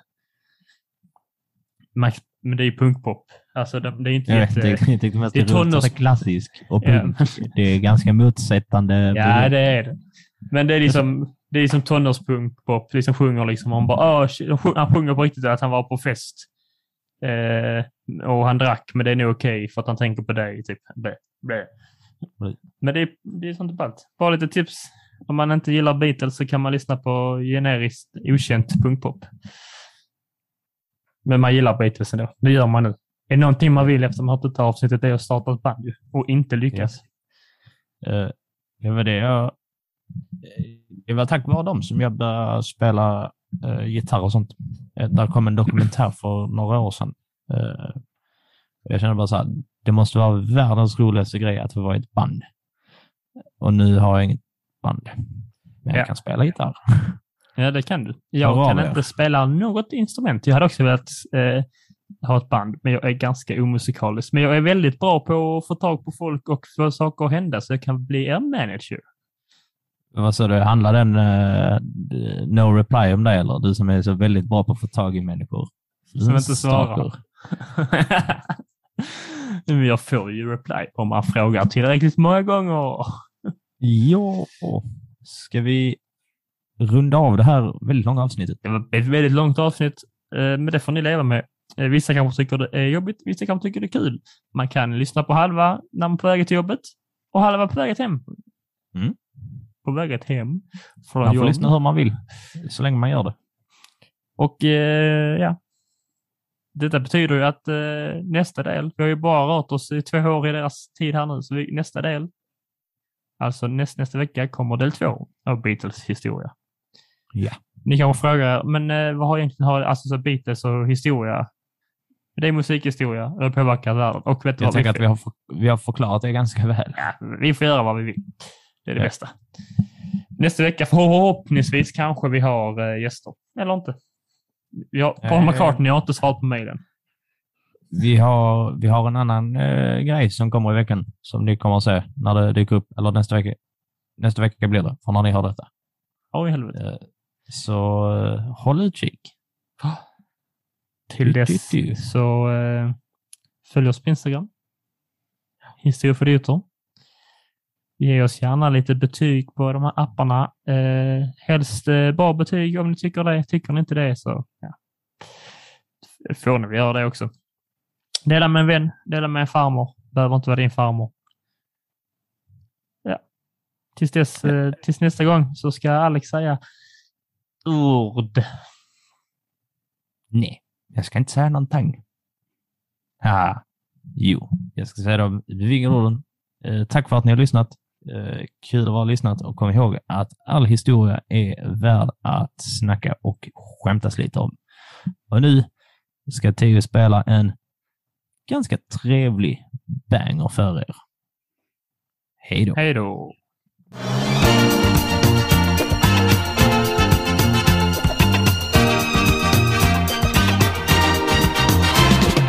Beatles gav oss sin musik Yesterday, but in my.